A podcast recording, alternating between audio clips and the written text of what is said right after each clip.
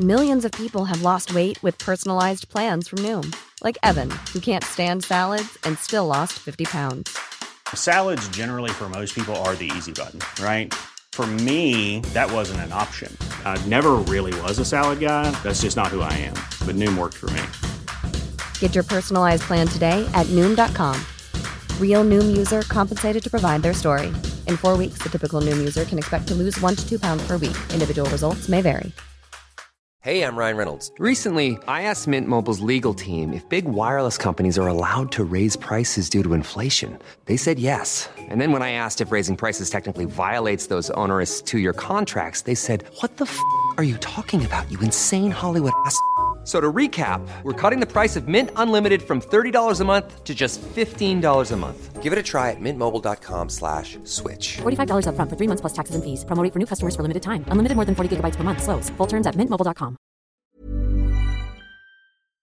شادی کا ارادہ ہے میری ہو چکی ہے چوتھی اچھا جی،, جی جی چار ہو گیا جی، ہاں، جی۔ ماشاء اللہ دادا تھے مدرسے میں پڑھایا کرتے تھے بڑے بڑے علماء وہاں کے انڈیا میں ان سے حافظ ہے مجھے تو علماء کی طرف سے بہت سخت تنبیہات ہوئی ہیں کہ بھائی آپ اپنا اسٹائل چینج کرو مجھے پہلی مسجد سے ایک بیس میں نکالا گیا ایک فلم آئی تھی سینما گھر میں گئے تھے ہم اپنے ریلیٹو کے ساتھ اور اتنی بور تھی پاکستانی فلم تھی کہ آدھے سے ہی واپس آ گئے تھے اٹھ کے لیکن اس میں اتنا احساس ہوتا ہے کہ یار اس, دور کے گانوں کے الفاظ تھے ان کی شاعری تھی حلال میں اللہ نے اتنی برکت رکھی ہے آپ نکاح کریں زیادہ شادیاں کریں تو پھر نہیں اتنا اتنے جذبات نہیں رہتے انسان اچھا شادی کے لیے آفرس بھی تو آتی رہی ہوں گے ڈائریکٹلی بھی کبھی آفرز تو آفیسر نے میرا یہ خیال کیا اس نے کہا میں بالکل پیچھے چھپڑ میں بائک کھڑی کر رہا ہوں ورنہ صبح کوئی گارنٹی نہیں ہے جب میں مشہور ہوا ہوں جی،, جی تو پھر تو رشتے پیچھے پیچھے ہم آگے آ گئے جو ہمیں رپورٹس ملی تھی کہ آپ کا نام بھی اس میں ہوتا ہے ایون مورانا تاری بل صاحب کا نام بھی تھا اس لیے اس زمانے میں آپ کو تھوڑا سا براڈ مائنڈیڈ بننا پڑے گا تو جب آپ بناتے ہی ہیں چائے جی، جی۔ والے کہہ دیتے ہیں وہی ذرا پانی ڈال دیتے ہیں وزٹ کو آپ نے چینل پہ ڈالنا ہے اپنے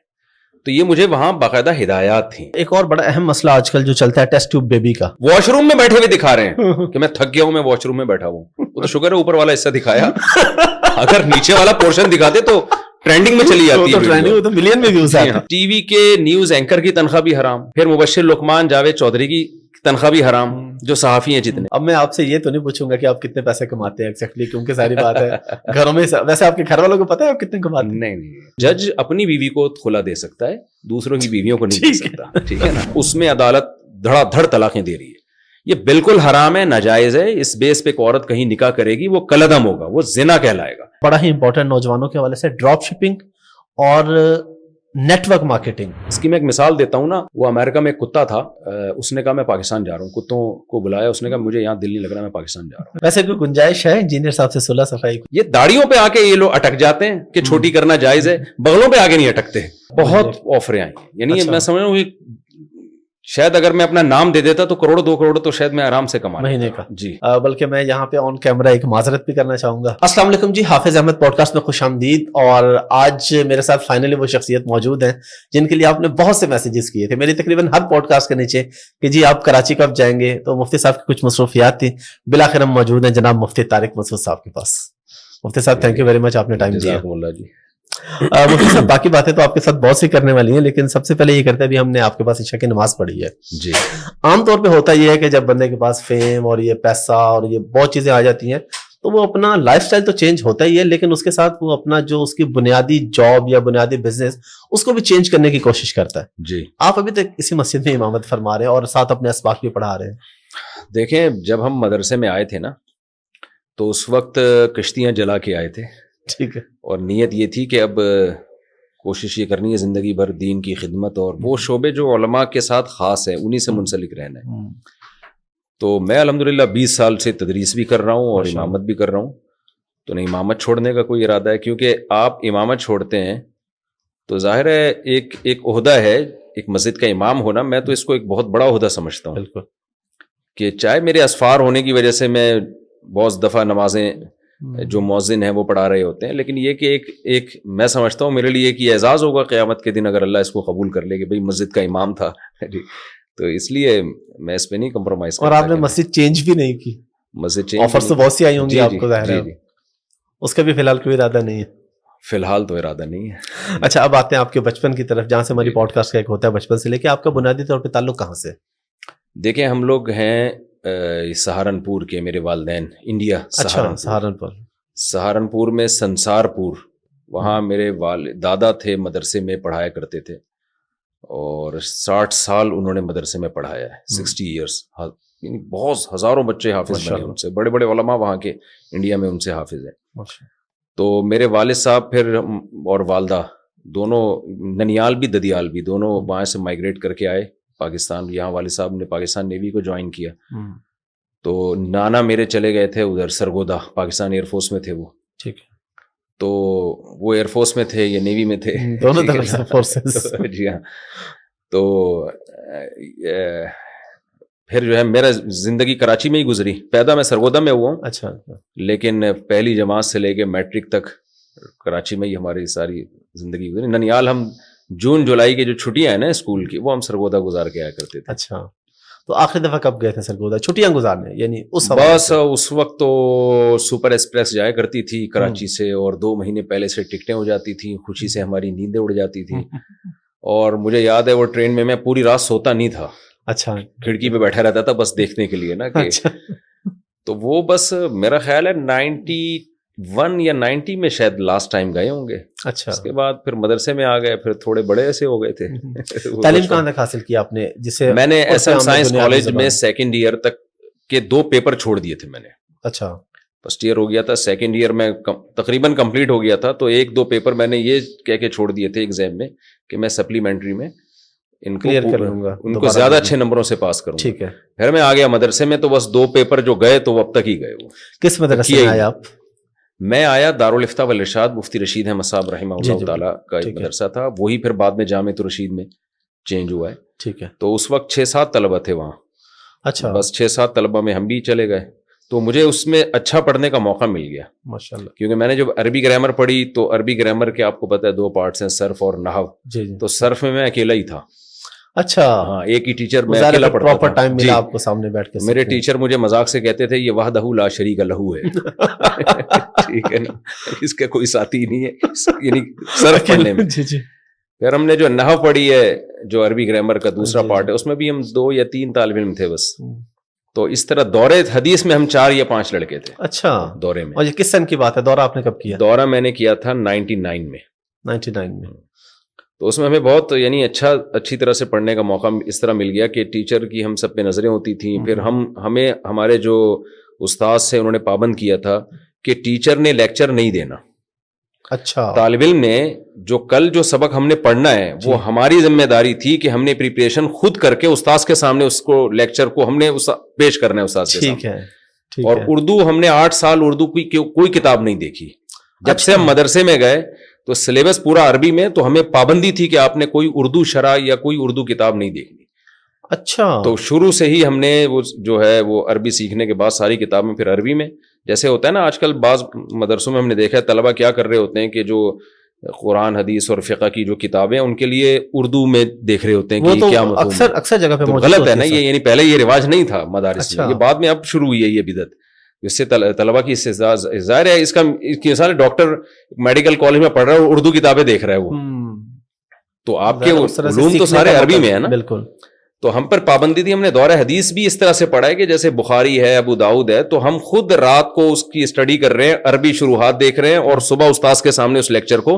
ڈلیور کر رہے ہیں تو استاذ ہمیں صرف یہ بتاتے تھے کہ یہ صحیح ہے غلط ہے اور کہاں آپ نے مسٹیک کی اور کچھ جو اضافی چیز ہوتی تھی وہ استاذ بتایا کرتے تھے اور پڑھانا آپ نے کب سے شروع کیا تھا پھر میں جامع تو رشید سے نائنٹی نائن میں فارغ ہوا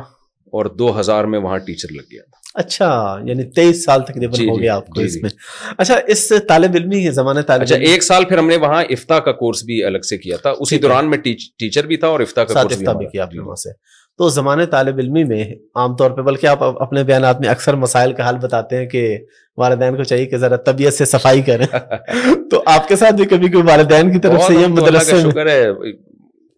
ٹیچروں سے بھی ہم نے مارے کھائی ہیں والدین سے بھی مارے کھائی ہیں اچھا۔ بڑے بھائی سے بھی کھائی ہے اچھا تو جیسے پہلے ہوا کرتا تھا سب یہ تو ابھی چھوئی ہوئی بن گئے ہیں بچے جی، جی۔ اور ایسا نہیں کھائی کہ بے تحاشا مارتے پیٹتے ہو کوئی یعنی جیسے باغیانہ بچوں کا ذہن جی، بنتا ہے ہم پہ روپ تھا میرے بڑے بھائی کا بھی بہت زیادہ روپ تھا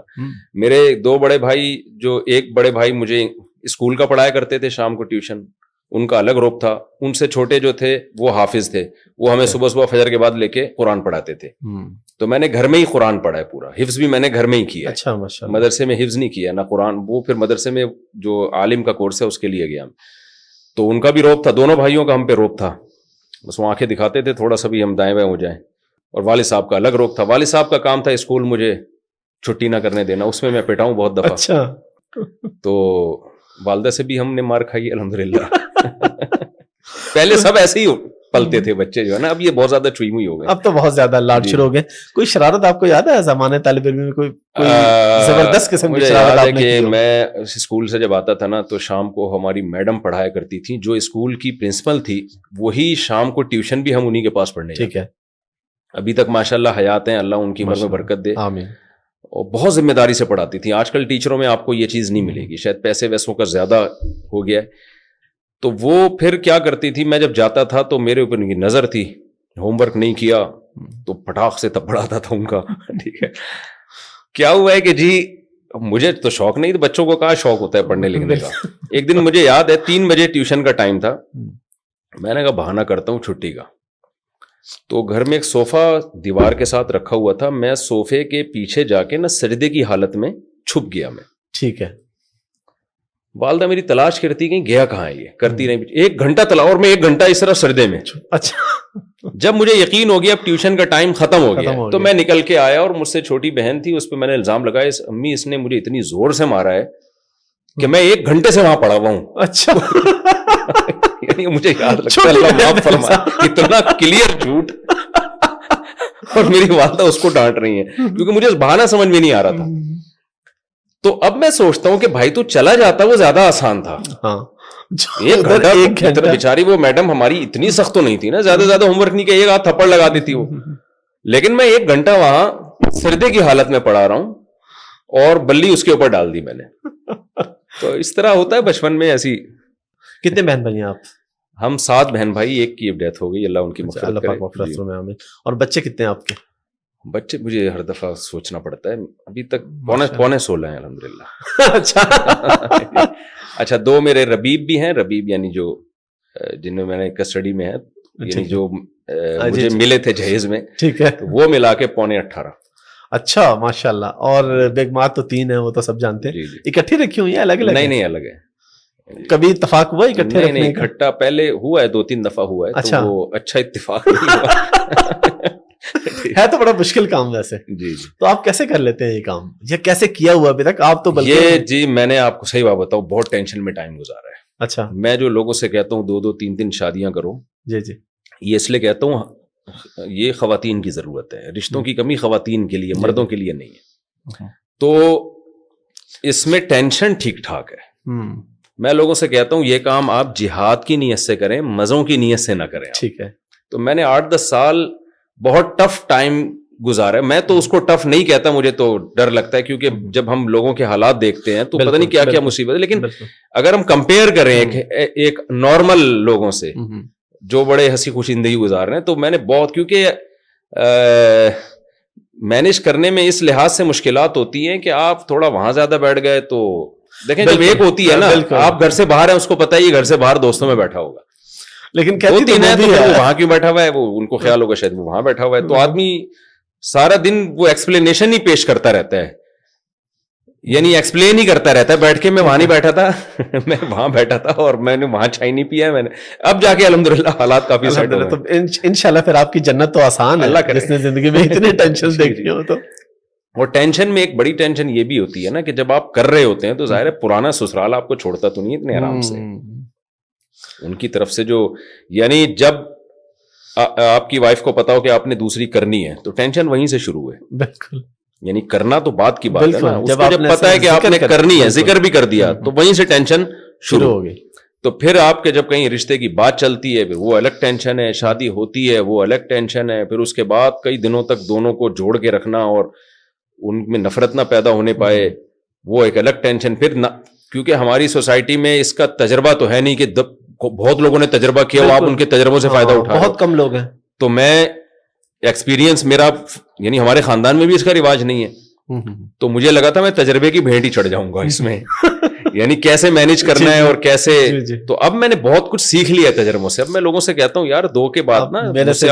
لیا کچھ غلطیاں بہت بڑی بڑی انسان کر لیتا ہے اس سے بڑا نقصان ہوتا ہے آپ کے بھائیوں میں کسی اور نے کی شادی پھر نہیں نہیں میرے بھائی تو کہتے ہیں بھائی سوال ہی پیدا نہیں اچھا اچھا آپ اس حوالے سے کافی بات چیت کرتے ہیں تو آپ یہ کہتے ہیں کہ اجازت اور چیز ہے حکم اور چیز ہے جی تو آپ یہ فرماتے ہیں کہ حکم ہے بلکہ یہ شادیاں کرنے کا تو اس حوالے سے دیکھیں ایک بات یہ بہت اچھا سوال کیا اس کو میں بار بار ایکسپلین کرتا ہوں دیکھیں تجارت اسلام میں فرض ہے یا سنت ہے سنت ہے حکم تو نہیں ہے نا آپ کی مرضی لیکن سارے تاجر اگر اسٹرائک دے کے بیٹھ جائیں ہڑتال کر لیں تو کیا واجب نہیں ہو جائے گی بالکل دو تین شادیاں سنت ہیں فرض نہیں ہے ٹھیک ہے لیکن یہ اس سوسائٹی کے لیے شریعت نے حکم دیا سنت ہونے کا جہاں لوگ آلریڈی چار سے زیادہ بیویاں رکھتے تھے جہاں ان کو پابند کرنا پڑا کہ آپ چار سے زیادہ نہیں کر سکتے ٹھیک ہے ٹھیک یعنی وہ دس دس بیویاں بھی رواج تھا رکھنے کا اس سوسائٹی کو شریعت نے کہا کہ بھائی چار سے زیادہ کی اجازت نہیں ہے ٹھیک ہے ٹھیک ہے تو اس سوسائٹی میں جو زیادہ بیویاں رکھنے کی حکمتیں تھیں وہ حاصل ہو رہی تھیں لہذا اسلام کو مستحب کہنے کی بھی ضرورت نہیں تھی صرف حلال کر دینا کافی تھا لیکن پھر بھی ترغیب دی نبی نے کہ نکاح عبادت ہے مسجد میں کرو اور اس کی ترغیب دی کہ تاکہ مسلمان لوگ زیادہ کریں یہ کام دوسری قوموں سے زیادہ ہوں اس کے اچھے نتائج نکلیں سوسائٹی میں برائی ختم ہو اور جو ضرورت مند خواتین ہیں ان کی کفالت ہو اب جب سوسائٹی اسٹرائک کر کے بیٹھ گئی ہے ساری سب نے تو اب میں کہتا ہوں یہ سنت نہیں ہے بھائی اب یہ ضروری ہے اس کی مثال ہے جیسے ایک شادی بھی لازم تو نہیں ہے نا لیکن کسی قوم میں ایک کا رواج ہی ختم ہو جائے تو فرض ہو جائے گی پھر بالکل تو آپ اس کو اس حیثیت سے نہ دیکھیں کہ یہ ایک سنت عمل ہے اس حیثیت سے دیکھیں جب ساری قوم چھوڑ دے پھر کیا سنت ہے یا نہیں ہے تو میرا یہ دعویٰ ہے کہ یہ سنت اس وقت ہے جب ہر لڑکی کی بر وقت نکاح آسانی سے پاسبل ہو رشتہ تلاش کرنا ممکن ہو جب یہ کام مشکل ہو گیا بیوہ طلاق یافتہ عورتیں بہت زیادہ ہو گئی ہیں ان کی شادیاں ایک ٹینشن بن چکی ہے پھر مستحب نہیں ہے پھر جو صاحب استطاعت لوگ ہیں ان پر لازم ہے کہ اور اس میں عرب علماء کا فتویٰ بھی ہے میں نے اپنی کتاب میں نقل بھی کیا ہے کہ وہ علاقے صالح المنجد ہیں سعودی عرب کے بڑے عالم ہیں ان کا ایک ماضی میں فتویٰ بڑا مشہور ہوا تھا میں نے اپنی کتاب میں اس کا ریفرنس دیا ہے کہ کسی علاقے میں انہوں نے شیشان کے بارے میں فتویٰ دیا تھا یہ چیچنیا کے بارے میں ٹھیک ہے اور تھا کہ کسی علاقے میں اگر ایسا ہو کہ خواتین کے نکاح میں مشکلات ہیں لوگ تعدد زوجات کے قائل نہیں ہیں تو صاحب استطاعت اگر نہیں کرے گا تو فرا فنارا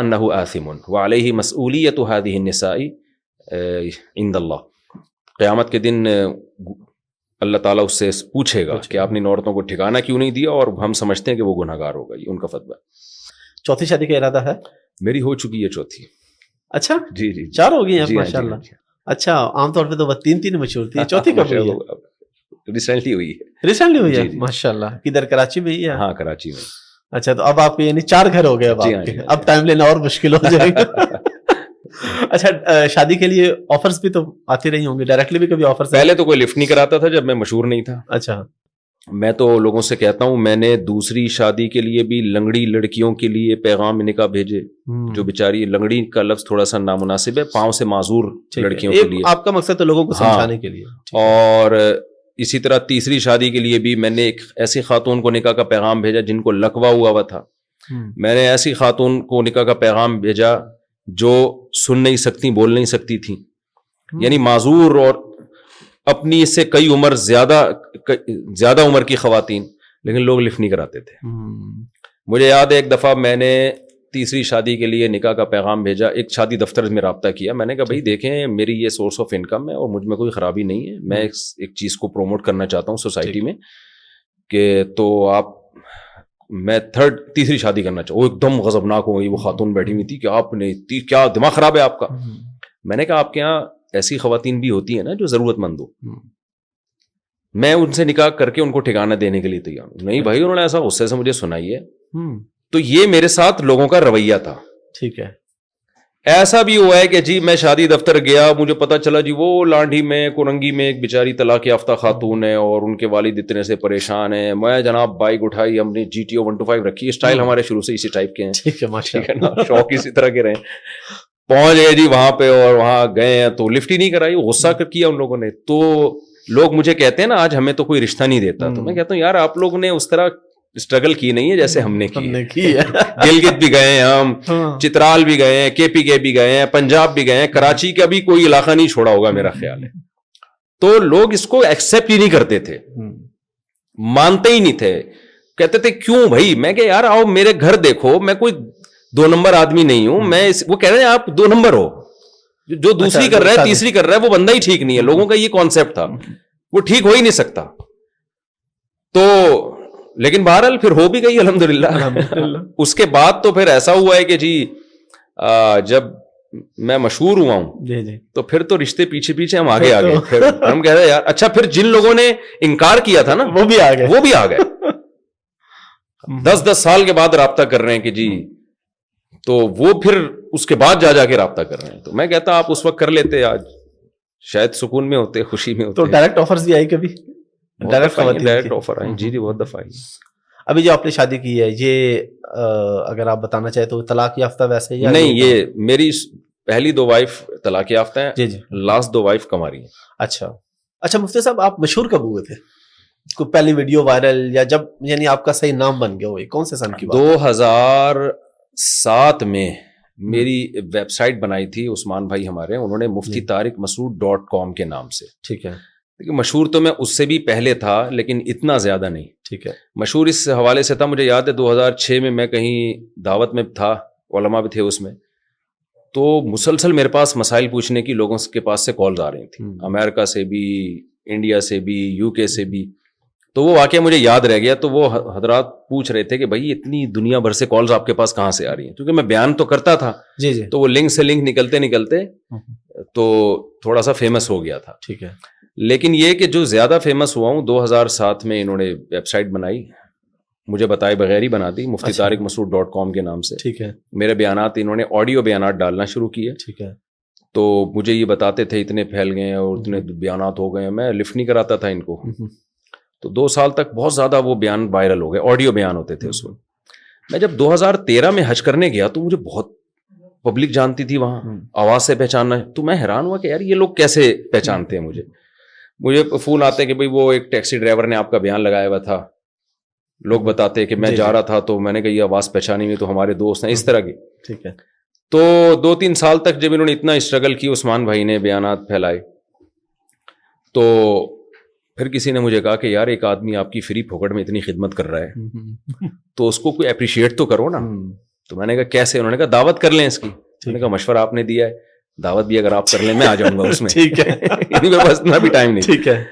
تو ہم لوگ بیٹھے عثمان بھائی سے بھی تھوڑا انہوں نے بھی ماشاء اللہ بیان میرے سن کے داڑھی رکھی تھی اور ماشاء اللہ تبدیلی آئی تھی ان کے اندر تو وہاں سے یہ پھر بیان وائرل ہونا شروع ہوئے پھر احمد طالب جو ابھی امیرکا میں جی، جی، ہمارے ایڈمن یہ یہاں لنڈی کوتل چورنگی پہ میرا بیان ہوا کرتے تھے یہاں آیا کرتے تھے ٹھیک ہے یہ انہوں نے بھی ماشاء اللہ داڑھی رکھی پورے چینج ہوئے یہ پورا ان کا گھر کا ماحول تبدیل ہوا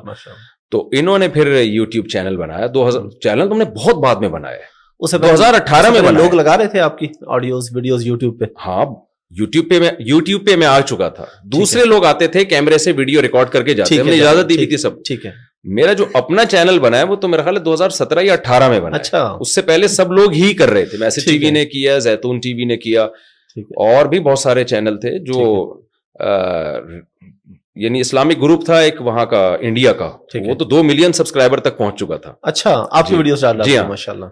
تو پھر احمد بھائی نے کہا کہ بھائی ہم اپنا چینل کیوں نہیں بناتے کیونکہ اس میں بڑا مسئلہ یہ ہو رہا تھا کوئی ایسی بات چلی گئی جو ہمیں رجوع کرنا پڑا اس سے یا ہاں۔ کوئی نامناسب بات چلی گئی بالکل تو ہم پھر بہت سے چینلوں کے سامنے بھیگ مانگ رہے ہوتے تھے یار اس کو ڈیلیٹ کرو کرتے نہیں تھے تو ہمیں لوگوں نے کہا بھائی مجھ صاحب یہ بہت ہی ایک سینسٹیو حساس معاملہ ہے آپ کا اپنا چینل ہونا چاہیے پہلے ویڈیو اس پہ جائے گی تاکہ کوئی بات نامناسب جاتی ہے انسان ہے نا زبان ہاں، لڑکڑا جاتی ہے تو اسٹرائک تو دے سکیں آپ بالکل تو اس کا مین پرپز یہ تھا ہاں، اس پہ اللہ تعالیٰ احمد بھائی کو جزائے خیر دے انہوں نے بہت محنت سے ہمیں سارے مخلص لوگ ہی ملے لالچی نہیں ملا ماشاء اللہ انڈیا کبھی گئے بھی ہیں آپ نہیں انڈیا بہت شوق ہے جانے کا اچھا انڈیا بہت شوق ہے ہمارے تو دارالعلوم بھی دیکھنے کا شوق ہے دارالعلوم دیوبند ہے اور بہت سارے مساہر علوم ہیں وہاں جی، جی۔ اور ہمارا تو باپ دادے وہیں کے ہیں جی، اصلا ہم پٹھان ہیں اچھا تو خان جو ہے نا وہ انڈیا ہجرت کر کے جو پٹھان بہت سارے گئے ہیں تو اصلا ہم پٹھان پٹھان لوگ ہیں لیکن اردو اسپیکنگ چونکہ وہاں جا کے جو پٹھان جی، آباد ہوئے ہیں ظاہر ہے پھر ان کی زبانیں چینج ہو گئیں تو دل تو بہت چاہتا ہے انڈیا جانے کا مفتی صاحب آپ کا جو انداز ہے یہ آپ نے پلان کر کے بنایا تھا خاص طور پہ جو لطیفوں والا ہے اس کا ایک بڑا بلکہ ہم تو اسے کہتے ہیں آپ کے پاس ایک گدر سنگھی ہے یہ کہ نوجوان لطیفے سنتے سنتے ماشاء اللہ ایسا ایسا دین کی طرف آ جاتے ہیں اگر آپ چیز دین کی بات کریں نا تو اتنے لوگ نہیں سنتے غور سے طریقے سے آپ آپ لوگ دیکھیں کوئی بھی چیز اگر بناتے ہیں نا تو وہ کبھی بھی سوسائٹی میں چلتی نہیں ہے جو نیچرل ہے نا وہی قبول ہوتا ہے یعنی ایکسپٹیبل اچھا۔ وہی چیز ہوتی ہے جو نیچرل نیچرل تو میں اگر بنا بیان بناوٹ کر کے کرتا تو میرا خیال ہے نہیں چلتا جو تھا جیسا تھا جیسا لڑکوں کے سامنے بیٹھا ہو جیسے گھر میں ہوتے ہیں ویسے ممبر پہ آگے بیٹھ جاتا ہوں تو کیونکہ ذہن میں کبھی ہم نے یہ رکھا ہی نہیں نا کہ ہم نے کوئی مشہور ہونا ہے یا ہم نے کوئی اپنے بیان میں بہت اثر ڈالنا ہے جو ہمارے حضرات نے ہمیں بتایا کہ بھائی آپ اچھی نیت سے لوگوں کی اچھے اصلاح کے جذبے سے آپ بات کرو تو آ کے ہم نے باتیں شروع کر دیں ممبر پہ اور میں بہت پہلے سے بیان کر رہا ہوں میں نائنٹی تھری سے سے بھی پہلے سے کر رہا ہوں میرے دوست احباب بچپن کے جانتے ہیں تبلیغ جماعت والے آتے تھے میرے والد صاحب ہمارے مسجد کے ذمہ دار بھی تھے وہاں تبلیغ جماعت کے تو مجھے کھڑے کرتے تھے بیان کے لیے پھر گھر میں ماحول تھا والد صاحب اکثر نصیحت کرتے رہتے تھے تو گھر میں اس طرح کا ماحول ہو تو انسان پھر بولنا سیکھ جاتا ہے اسکول میں بھی ہم خلیفے بنے رہتے تھے اچھا نصیحتیں چلتی رہتی تھی ہمارے ٹھیک ہے کالج میں بھی ایسے ہی تھا بیٹھ کے سمجھا رہے ہیں مجھے تو کالج میں لڑکے کہتے تھے یار تم تو مدرسے جاؤ تم یہاں کیا کر رہے ہو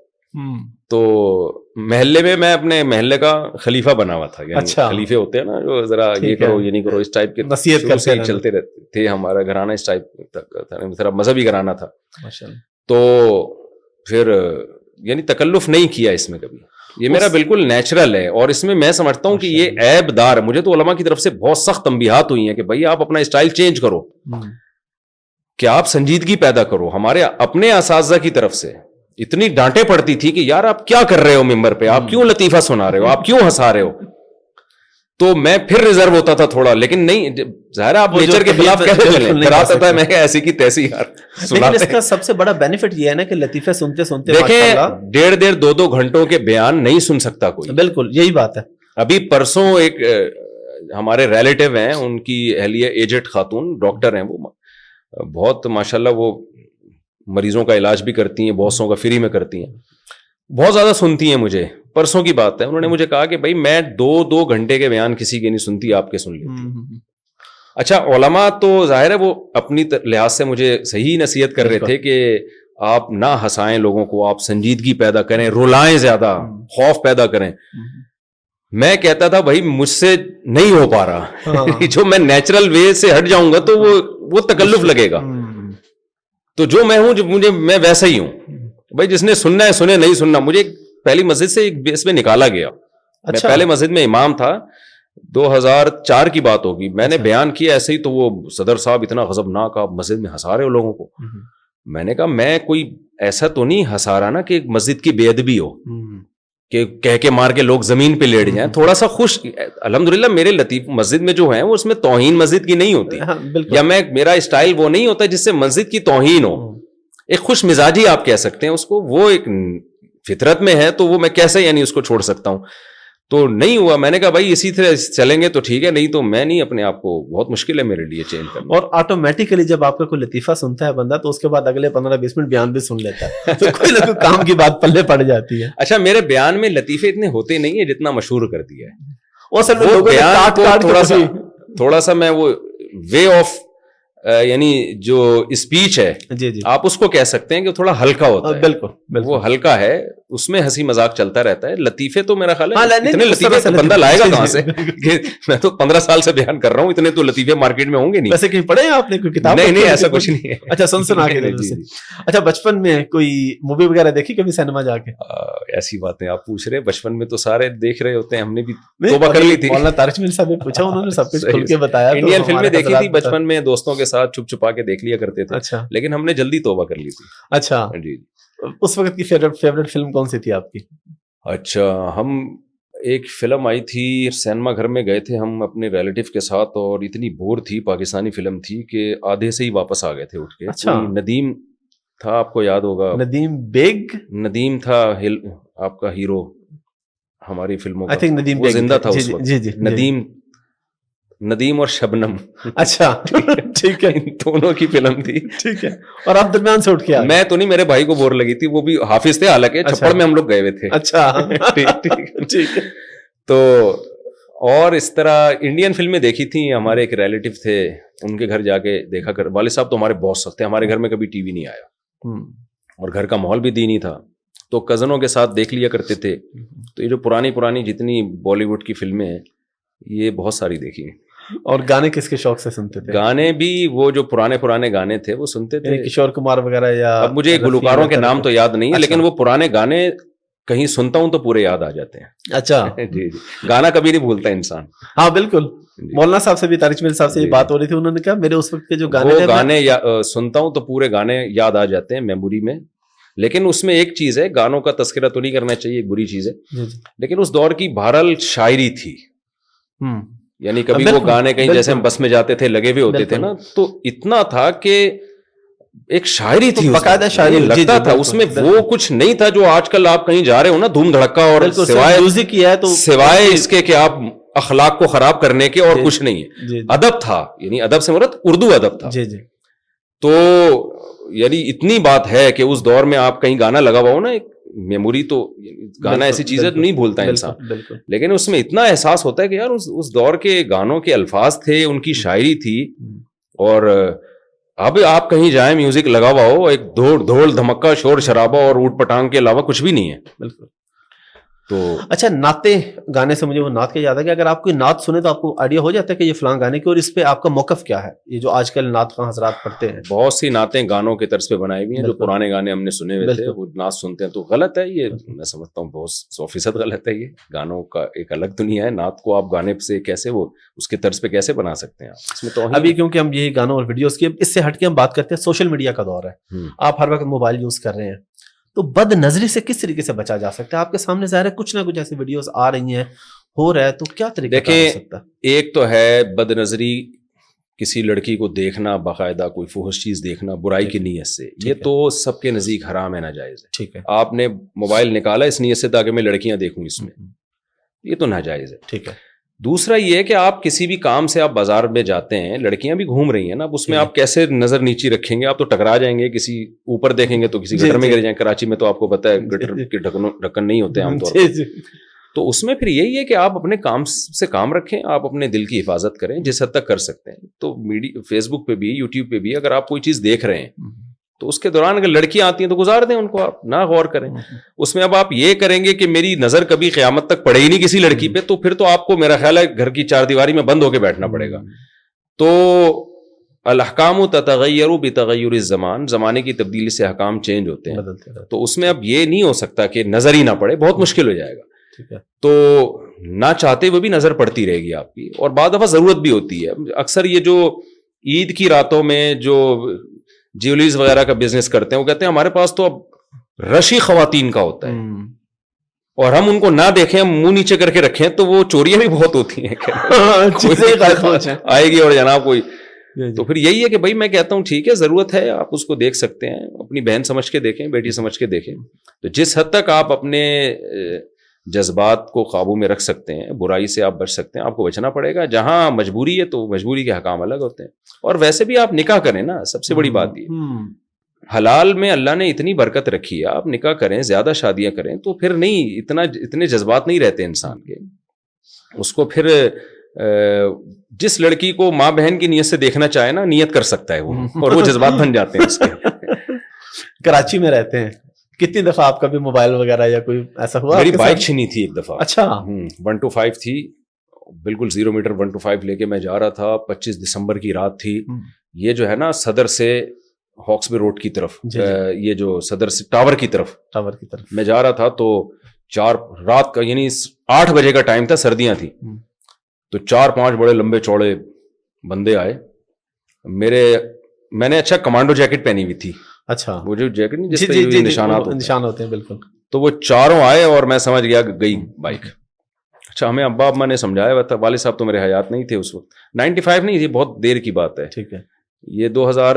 تین یا چار کی بات اچھا تو انہوں نے پھر مجھے بولا کہ ہٹو مجھے پتا تھا کہ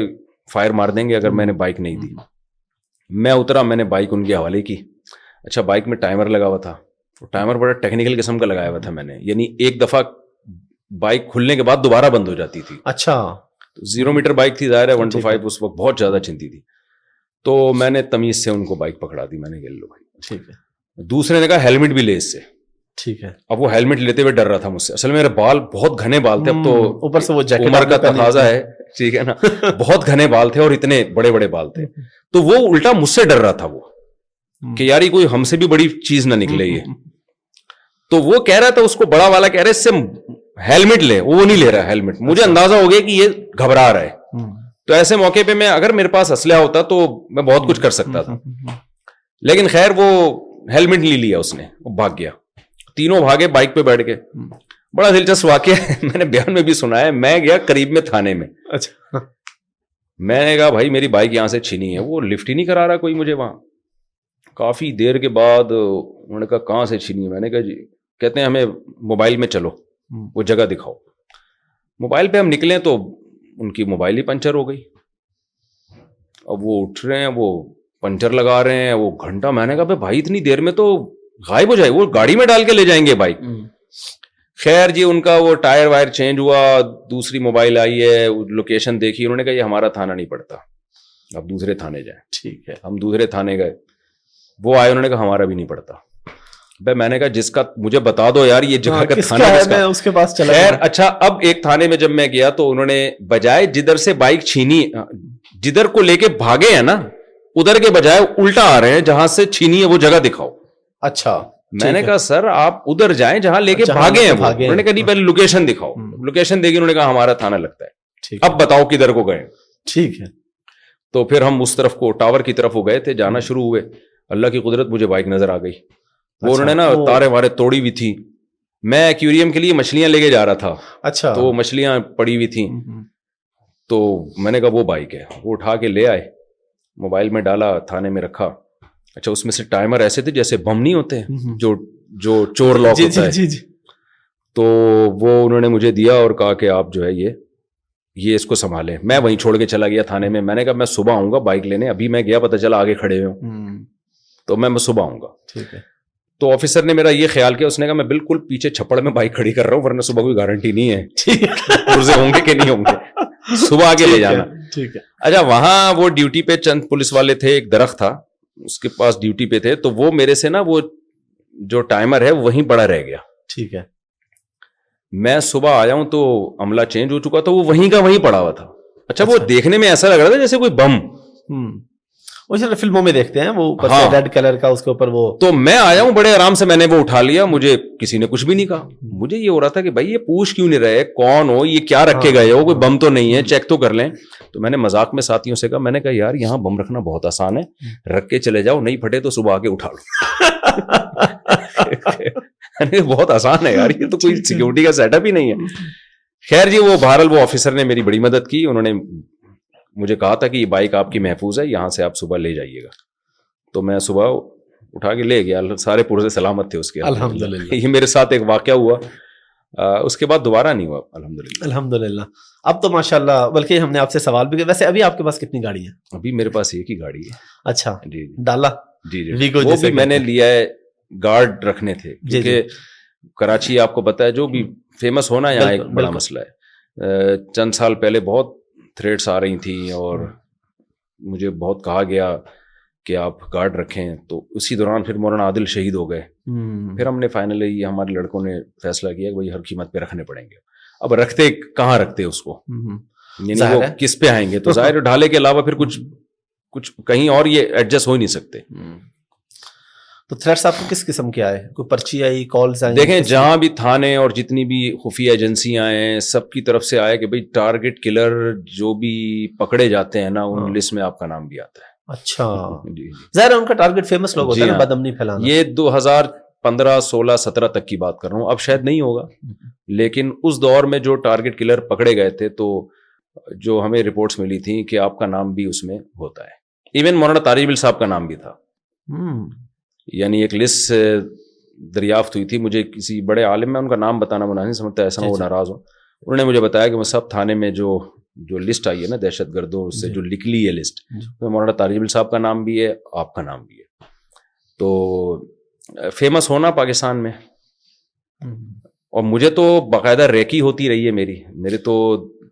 جب جس سال میں حضرت مولانا اسلم شہبوری شہید ہوئے جی، تھے جی۔ اس سال تو میری بہت زیادہ ریکھی ہوئی ہے مجھے پتا چلتا تھا کہ کوئی میرا پیچھا کر رہا ہے گھر کے باہر برکے میں عورتیں آ کے بیٹھی رہتی تھی ریکھی کرتی تھی کب نکلتا ہے کس وقت آتا ہے تو میں نے چھ مہینے ڈوچ دی ہے اچھا تو مجھے اندازہ ہو گیا تھا ہمارے بڑوں نے بھی مشورہ کیا آپ ملک سے باہر چلے جائیں یہ دو ہزار چودہ پندرہ کی بات چودہ یا پندرہ کی بات اس وقت ملک کی حالات بھی ویسے بہت زیادہ خراب جی، حالات اس وقت تو بہت زیادہ ریکی ہو رہی تھی صاف پتہ چل رہا تھا میرا پیچھا ہو رہا ہے تو میں نے پھر یہ میں نے کہا میں ملک سے باہر کدھر جاؤں گا میرے یہاں سیوں کام ہے ایک تو مجھے اس کا دو تین گھر ہونے کا بڑا فائدہ ہوا ہوا اگلے کو پتہ نہیں چلتا تھا نکلے گا کہاں سے اس کا گھر ہے ہے ہے کون سا ٹھیک ٹھیک نا یہ ایک مجھے فائدہ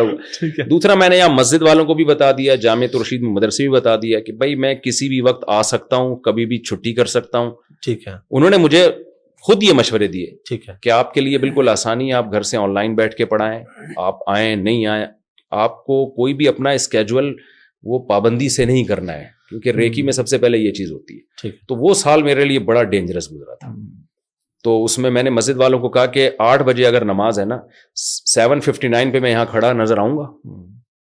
این ممکن ایک منٹ پہلے میں غائب ہو جاؤں ٹھیک ہے تاکہ اگر کوئی مخبری کرتا ہے کہ بھائی مفتی صاحب یہاں ہے نماز پڑھائیں ہاں، گے ہاں۔ تو این وقت پہ میں نہیں ہوں بالکل اور یہ بھی ہو سکتا ہے کہ میں نہیں ہوں لیکن میں وہاں وقت میں پھر ایسے ہی ہوتا تھا ایک دم مسلح پہ آ کے کھڑا ہو جاتا تھا نماز پڑھانے کے لیے تو چھ سات مہینے یہ ٹینشن میں نے اٹھائی ہے اچھا یہ یہ سوال جو میں اب آپ سے کروں یہ میں عوام کے لیے کر رہا ہوں مجھے جی۔ الحمد اس کا اچھے سے اندازہ ہے توکل کے خلاف نہیں ہے سیکورٹی رکھنا تو قرآن کا حکم ہے یا الدین امن خدو حیدرکم اپنے بچاؤ کی تدبیر اختیار کرو نبی صلی اللہ علیہ وسلم نے پہرے داری پہرے دار رکھے ہیں صحابہ نے پہرے دار رکھے ہیں یہ تو یہ تو یعنی کہ ایسی بات ہے نا یعنی یہ جب لوگ اپنی دکانوں پہ موٹے موٹے تالے ڈالتے ہیں تو توکل کا تقاضا تو یہ کہ آپ شٹر کھول کے ہاں، چلے ہاں۔ توکل حدیث حدیث ہے صحیح صحابی آئے یا رسول اللہ میں اونٹ کے پاؤں میں رسی باندھوں ہاں۔ یا اللہ پہ توکل کروں آپ نے فرمایا شدہ اقال و توکل اللہ پہلے رسی باندھ لو پھر اللہ پہ توکل تو حفاظتی تدبیر اختیار کرنا فرض ہے یہ اس کے بعد آپ اللہ پہ توکل کریں کیونکہ جب موت آنی ہے تو پھر یہ حفاظت کچھ بھی نہیں ہوتی بالکل آپ کے انٹرویوز کافی آتے رہتے ہیں کچھ خواتین کے ساتھ بھی ہے اور کچھ ہاں۔ لوگوں نے اس پہ اعتراض بھی کیا اس پہ اگرچہ آپ بتا چکے ہیں لیکن میں اگین اپنے آڈینس کے لیے چاہ رہا ہوں کہ ہمیں آپ کے اس بیان سے پہلے یقین کریں مجھے بھی نہیں پتا تھا کہ اس حد تک یعنی نبی کریم صلی اللہ علیہ وسلم کے پاس خواتین آئیں مسائل پوچھے ڈائریکٹلی بات چیت ہوئی جی۔ اس حوالے سے تھوڑی وضاحت فرما دے کہ جس طرح آپ خواتین کو انٹرویو دیتے ہیں جی۔ یقیناً آپ ہیں ماشاء اللہ آپ دیتے ہیں تو جائز ہی ہوگا جی۔ اس کا ذرا تھوڑی سی وضاحت اگر فرما دیکھیے سب سے پہلی بات یہ کہ پردے کا حکم عورت کو ہے مرد کو نہیں ہے یہ بات لوگ نہیں سمجھتے ٹھیک ہے عورت پہ لازم ہے کہ مردوں سے اپنی زینت کو چھپائے وہ ٹھیک ہے عورت پہ لازم ہے ٹھیک ہے مرد پہ لازم نہیں ہے کوئی خاتون اگر آتی ہے اس کے پاس ہاں۔ تو وہ بھاگ جائے وہاں سے وہ نہ بیٹھے ٹھیک ہے ٹھیک ہے نا مرد پہ لازم نہیں ہے ٹھیک ہے مرد پہ یہ لازم ہے دو چیزیں ایک جی۔ تنہائی اختیار نہ کرے کسی بھی خاتون کے ساتھ ٹھیک ہے صحیح بخاری مسلم کی ہیں اس بارے میں آپ کسی عورت کے ساتھ اکیلے جمع نہیں ہو سکتے ٹھیک ہے کیونکہ بدگمانی کا موقع ہے اور جی۔ گناہ کی طرف رغبت بھی ہو سکتی ہے دوسری بات اس کو غلط نیت سے مت دیکھے ٹھیک ہے یہ مرد کی ذمہ داری ہے اگر وہ بے پردہ ہے تو آپ اس کی بے پردگی سے حرام لذت حاصل نہیں کر سکتے آپ اس کو دیکھ رہے ہیں اس نیت کے ساتھ کہ جی یہ بلا ضرورت بھی نہ دیکھیں اور ضرورت میں دیکھنا ہو تو آپ نے اپنے دل کو صاف رکھنا ہے ٹھیک ہے واللہ یعلم المفسد من قرآن ایسے مواقع کے لیے ہے ہے ہے اللہ کو کون کون فسادی اور اصلاح چاہتا میں لوگوں سے ایک بات کہتا ہوں کہ اوپنلی آپ کسی خاتون کو ٹیلی ویژن چینل پہ انٹرویو دیکھ رہے ہیں تو آپ اس کو غلط نیت سے دیکھ سکتے ہیں کہ ایسے موقع پہ جس نے دیکھنا وہ اوپنلی تھوڑی یہ کام کرے گا ہاں۔ اس کے لیے تو انٹرنیٹ پر اتنے بالکل ذرائع ہیں اور اتنی کچھ آج کل یعنی ایسے موقع پہ علماء سے بدگمانی کرنا کہ آپ کسی خاتون کو انٹرویو دے رہے ہیں اور آپ کی اس میں نیتوں پہ شک کرنا بھائی اگر کسی نے غلط کرنا ہوگا جیسے مولانا طارم صاحب نے وہ کوئی ایکٹر تھی اس کے سر پہ ہاتھ رکھ دیا ریما جی، اس کے جی، سر پہ ہاتھ رکھ دیا ملاقات جی جی تو میں ان لوگوں سے کہہ رہا ہوں یار ان کی نیت غلط ہوتی ہے یہ کھلے عام سب کے سر سر پہ پہ اس کے ہاتھ رکھتے ہیں بڑی بڑی تقریب تقریب ہے ہاں، اتنی ہے بہت تنگ ذہن ہے یعنی میں سمجھتا ہوں بہت زیادہ تنگ نظری ہے ایک اشکال اس پہ ہو سکتا ہے کہ آپ کسی خاتون کو جب ایک عالم انٹرویو دے رہا ہے تو اس سے یہ میسج تو جائے گا کہ لوگ علماء کے اس طرز عمل سے یہ سمجھیں گے کہ عورت پہ پردہ لازم نہیں ہے عورت پہ پردہ لازم نہیں ہے ٹھیک ہے تو دیکھیں وہ یہ بات یہ معقول اعتراض ہے یعنی, یعنی آپ اگر اس طرح سے بے محابہ خواتین کے ساتھ بیٹھنا جی، شروع جی، کر دیں جی، ان کی محفلوں میں وہ جا رہی ہیں تو ایک اس سے ایک بے پردگی کی برائی لوگوں کے دل سے نکلے گی ہلکا سمجھیں گے نا لوگ جیسے اس کی ایک مثال ہے کہ شرابی بیٹھا ہوا ہے پی بھی رہا ہے اور مفتی صاحب سے انٹرویو لے رہے ہیں تو ٹھیک ہے شرابی کو انٹرویو دینا تو جائز ہے لیکن اس سے میسج کیا جائے گا کہ یار یہ اتنی بری ہاں، چائے کی طرح ہے بالکل یہ ایک بہت معقول اعتراض ہے یہ اعتراض کریں تو یہ ایک معقول تو اس کا میں نے یہ حل سوچا ہوا ہے کہ میں ٹیلی ویژن چینل پہ لڑکیوں کو بے پردہ انٹرویو نہیں دیتا ٹھیک ہے میری کم سے کم شرط یہ ہوتی ہے کہ اسکاف لیں وہ ٹھیک ہے یعنی چہرے کا پردہ اختلافی ہے جی، ہماری نظر میں تو لازم ہے چہرے کا پردہ بھی لیکن چلو اس اختلاف کا ہم یہاں فائدہ اٹھا سکتے ہیں ٹھیک ہے کہ آخری درجہ یہ کہ آپ پراپر ڈریس میں ہوں تو میرا نہیں مجھے نہیں یاد پڑتا میں نے کبھی ٹی وی بہت سارے انٹرویو میں نے ریجیکٹ کیے ہیں ایسا بھی ہوا کہ میں چینل گیا ہوں اور مجھے پتا چلا اندر کا ماحول ایسا ہے کہ لڑکیاں بال کھولے ہوئے بیٹھی ہوئی ہیں میں واپس آ گیا میں میں میں نے کہا اس ماحول نہیں بیٹھ سکتا تو اس لیے نہیں کہ میسج کیا جائے گا یار یہ تو سب ٹھیک ہے یہ تو کوئی غلط نہیں ہے تو میری آخری شرط ٹیلی ویژن چینل سے یہ ہوتی ہے کہ کوئی لڑکی کوئی خاتون اگر انٹرویو لے رہی ہیں تو پراپر ڈریس میں علما کے سامنے وہ پراپر ڈریس میں بیٹھے ہاں یہ ضرور ہے کہ جب ویڈیو کال پہ انٹرویو لیا جاتا ہے نا جی۔ اس میں پھر یہ پابندیاں نہیں ہوتی ہاں، کیونکہ تو حقیقت مجھے نظر بھی نہیں آ رہا ہوتا سامنے کرن ناس کو میں نے انٹرویو دیا جی، جی، بالکل اللہ تعالیٰ ان کی عمر میں برکت دی انہوں نے بہت رسپیکٹ دی مجھے اور میری بات کو انہوں نے بہت وائرل کیا تو اب اس پہ لوگوں نے کہا وہ ان کے سر پہ دوپٹہ نہیں تھا میں نے کہا بھائی ہمارے سر پہ سامنے تو ایک بڑی بڑی مونچھوں والا بندہ بیٹھا کیمرے کے پیچھے تو ہمیں نہیں پتا بالکل دوسری بات یہ کہ دیکھیں بلی البلیتین کیا ہے اسلام کا ایک اصول ہے کہ دو بڑی خرابیاں ہوں دو خرابیاں ہوں تو کم درجے کی خرابی کو قبول کرو ٹھیک ہے اگر علماء اتنی شدت ان معاملات میں کریں گے تو میڈیا کی دنیا سے پیچھے ہو جائیں گے آپ آپ کی اپنی بات پیغام نہیں پہنچا سکتے دنیا تک تو میرے پاس دو آپشن تھے کہ میں یا تو اپنی پیغام کو دیکھوں ٹھیک ہے یا میں اس ایک چیز کو دیکھوں کہ جی ان کے سر پہ دوپٹہ نہیں ہے اور یہ کیمرے کے پیچھے بیٹھ کے مجھ سے انٹرویو کی لے رہی ہے تو بڑی برائی کس میں آپ اپنی بات اپنا پیغامی دنیا تک نہیں پہنچا سکتے تو اس لیے اس زمانے میں آپ کو تھوڑا سا براڈ مائنڈیڈ بننا پڑے گا اتنا نہیں کہ آپ شریف حدود کو کراس کرنا شروع کر دیں لیکن اتنی سختی اگر آپ نے کی ہے کہ جی وہ ریما کے سر پہ ہاتھ رکھنا بھی حرام ہو گیا اور جی وہ کوئی کوئی سیلیبریٹی آپ کی مجلس میں آ کے بیٹھنا چاہ رہی ہے آپ نے اس پہ بھی پابندی لگا دی تو اس سے دین کی خدمت نہیں ہوگی اس سے لوگ دین سے دور ہو جائیں گے اور علماء کو تو بہت اس بارے میں جیسے مولانا تعلیمی صاحب کو ان کے نرم معاملہ ہے نا تو ان کو کرنی پڑے گی میں مولانا تعلیم صاحب کی ہر چیز سے متفق نہیں ہوئی پہلے سے جی، جی، بتا دوں کہ ایسا نہیں ہے جی، بعض چیزوں پہ علماء کو اشکال ہے لیکن ان کی نیت پہ کوئی شک نہیں کر سکتا ان کے اخلاص پہ میرا خیال ہے کوئی شک نہیں کر سکتا ان کے علمی اختلاف بہرحال ہو سکتا ہے جو مجھے بھی شاید ہوگا بعض چیزوں پہ اور دیگر علماء کو بھی ہو سکتا ہے آپ سے مزید تب تھوڑا سا مسائل کی طرف آئیں گے اس سے پہلے اس حصے کا آخری سوال سمجھنے لیں شاید ایک دو اور بھی ذہن میں آ جائے فٹنس کا کیا راز ہے ماشاء اللہ اور عمر کتنی ہے آپ کی میری عمر ہے فورٹی ایٹ ماشاء اللہ اور فٹنس تو آپ کہہ رہے ہیں اللہ ہی جانے فٹنس ہے نہیں میں اپنے آپ کو دیکھ کے رہا ہوں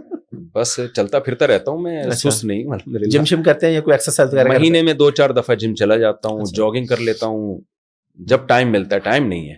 لیکن جب کرتا ہوں تو بہت پسینہ نکالتا ہوں میں تمیز سے کرتا ہوں جاگنگ کھاتا میں زیادہ نہیں ہوں کس طرح کے کھانے کھاتے ہیں مجھے گھر کے کھانے زیادہ پسند ہیں اچھا. اور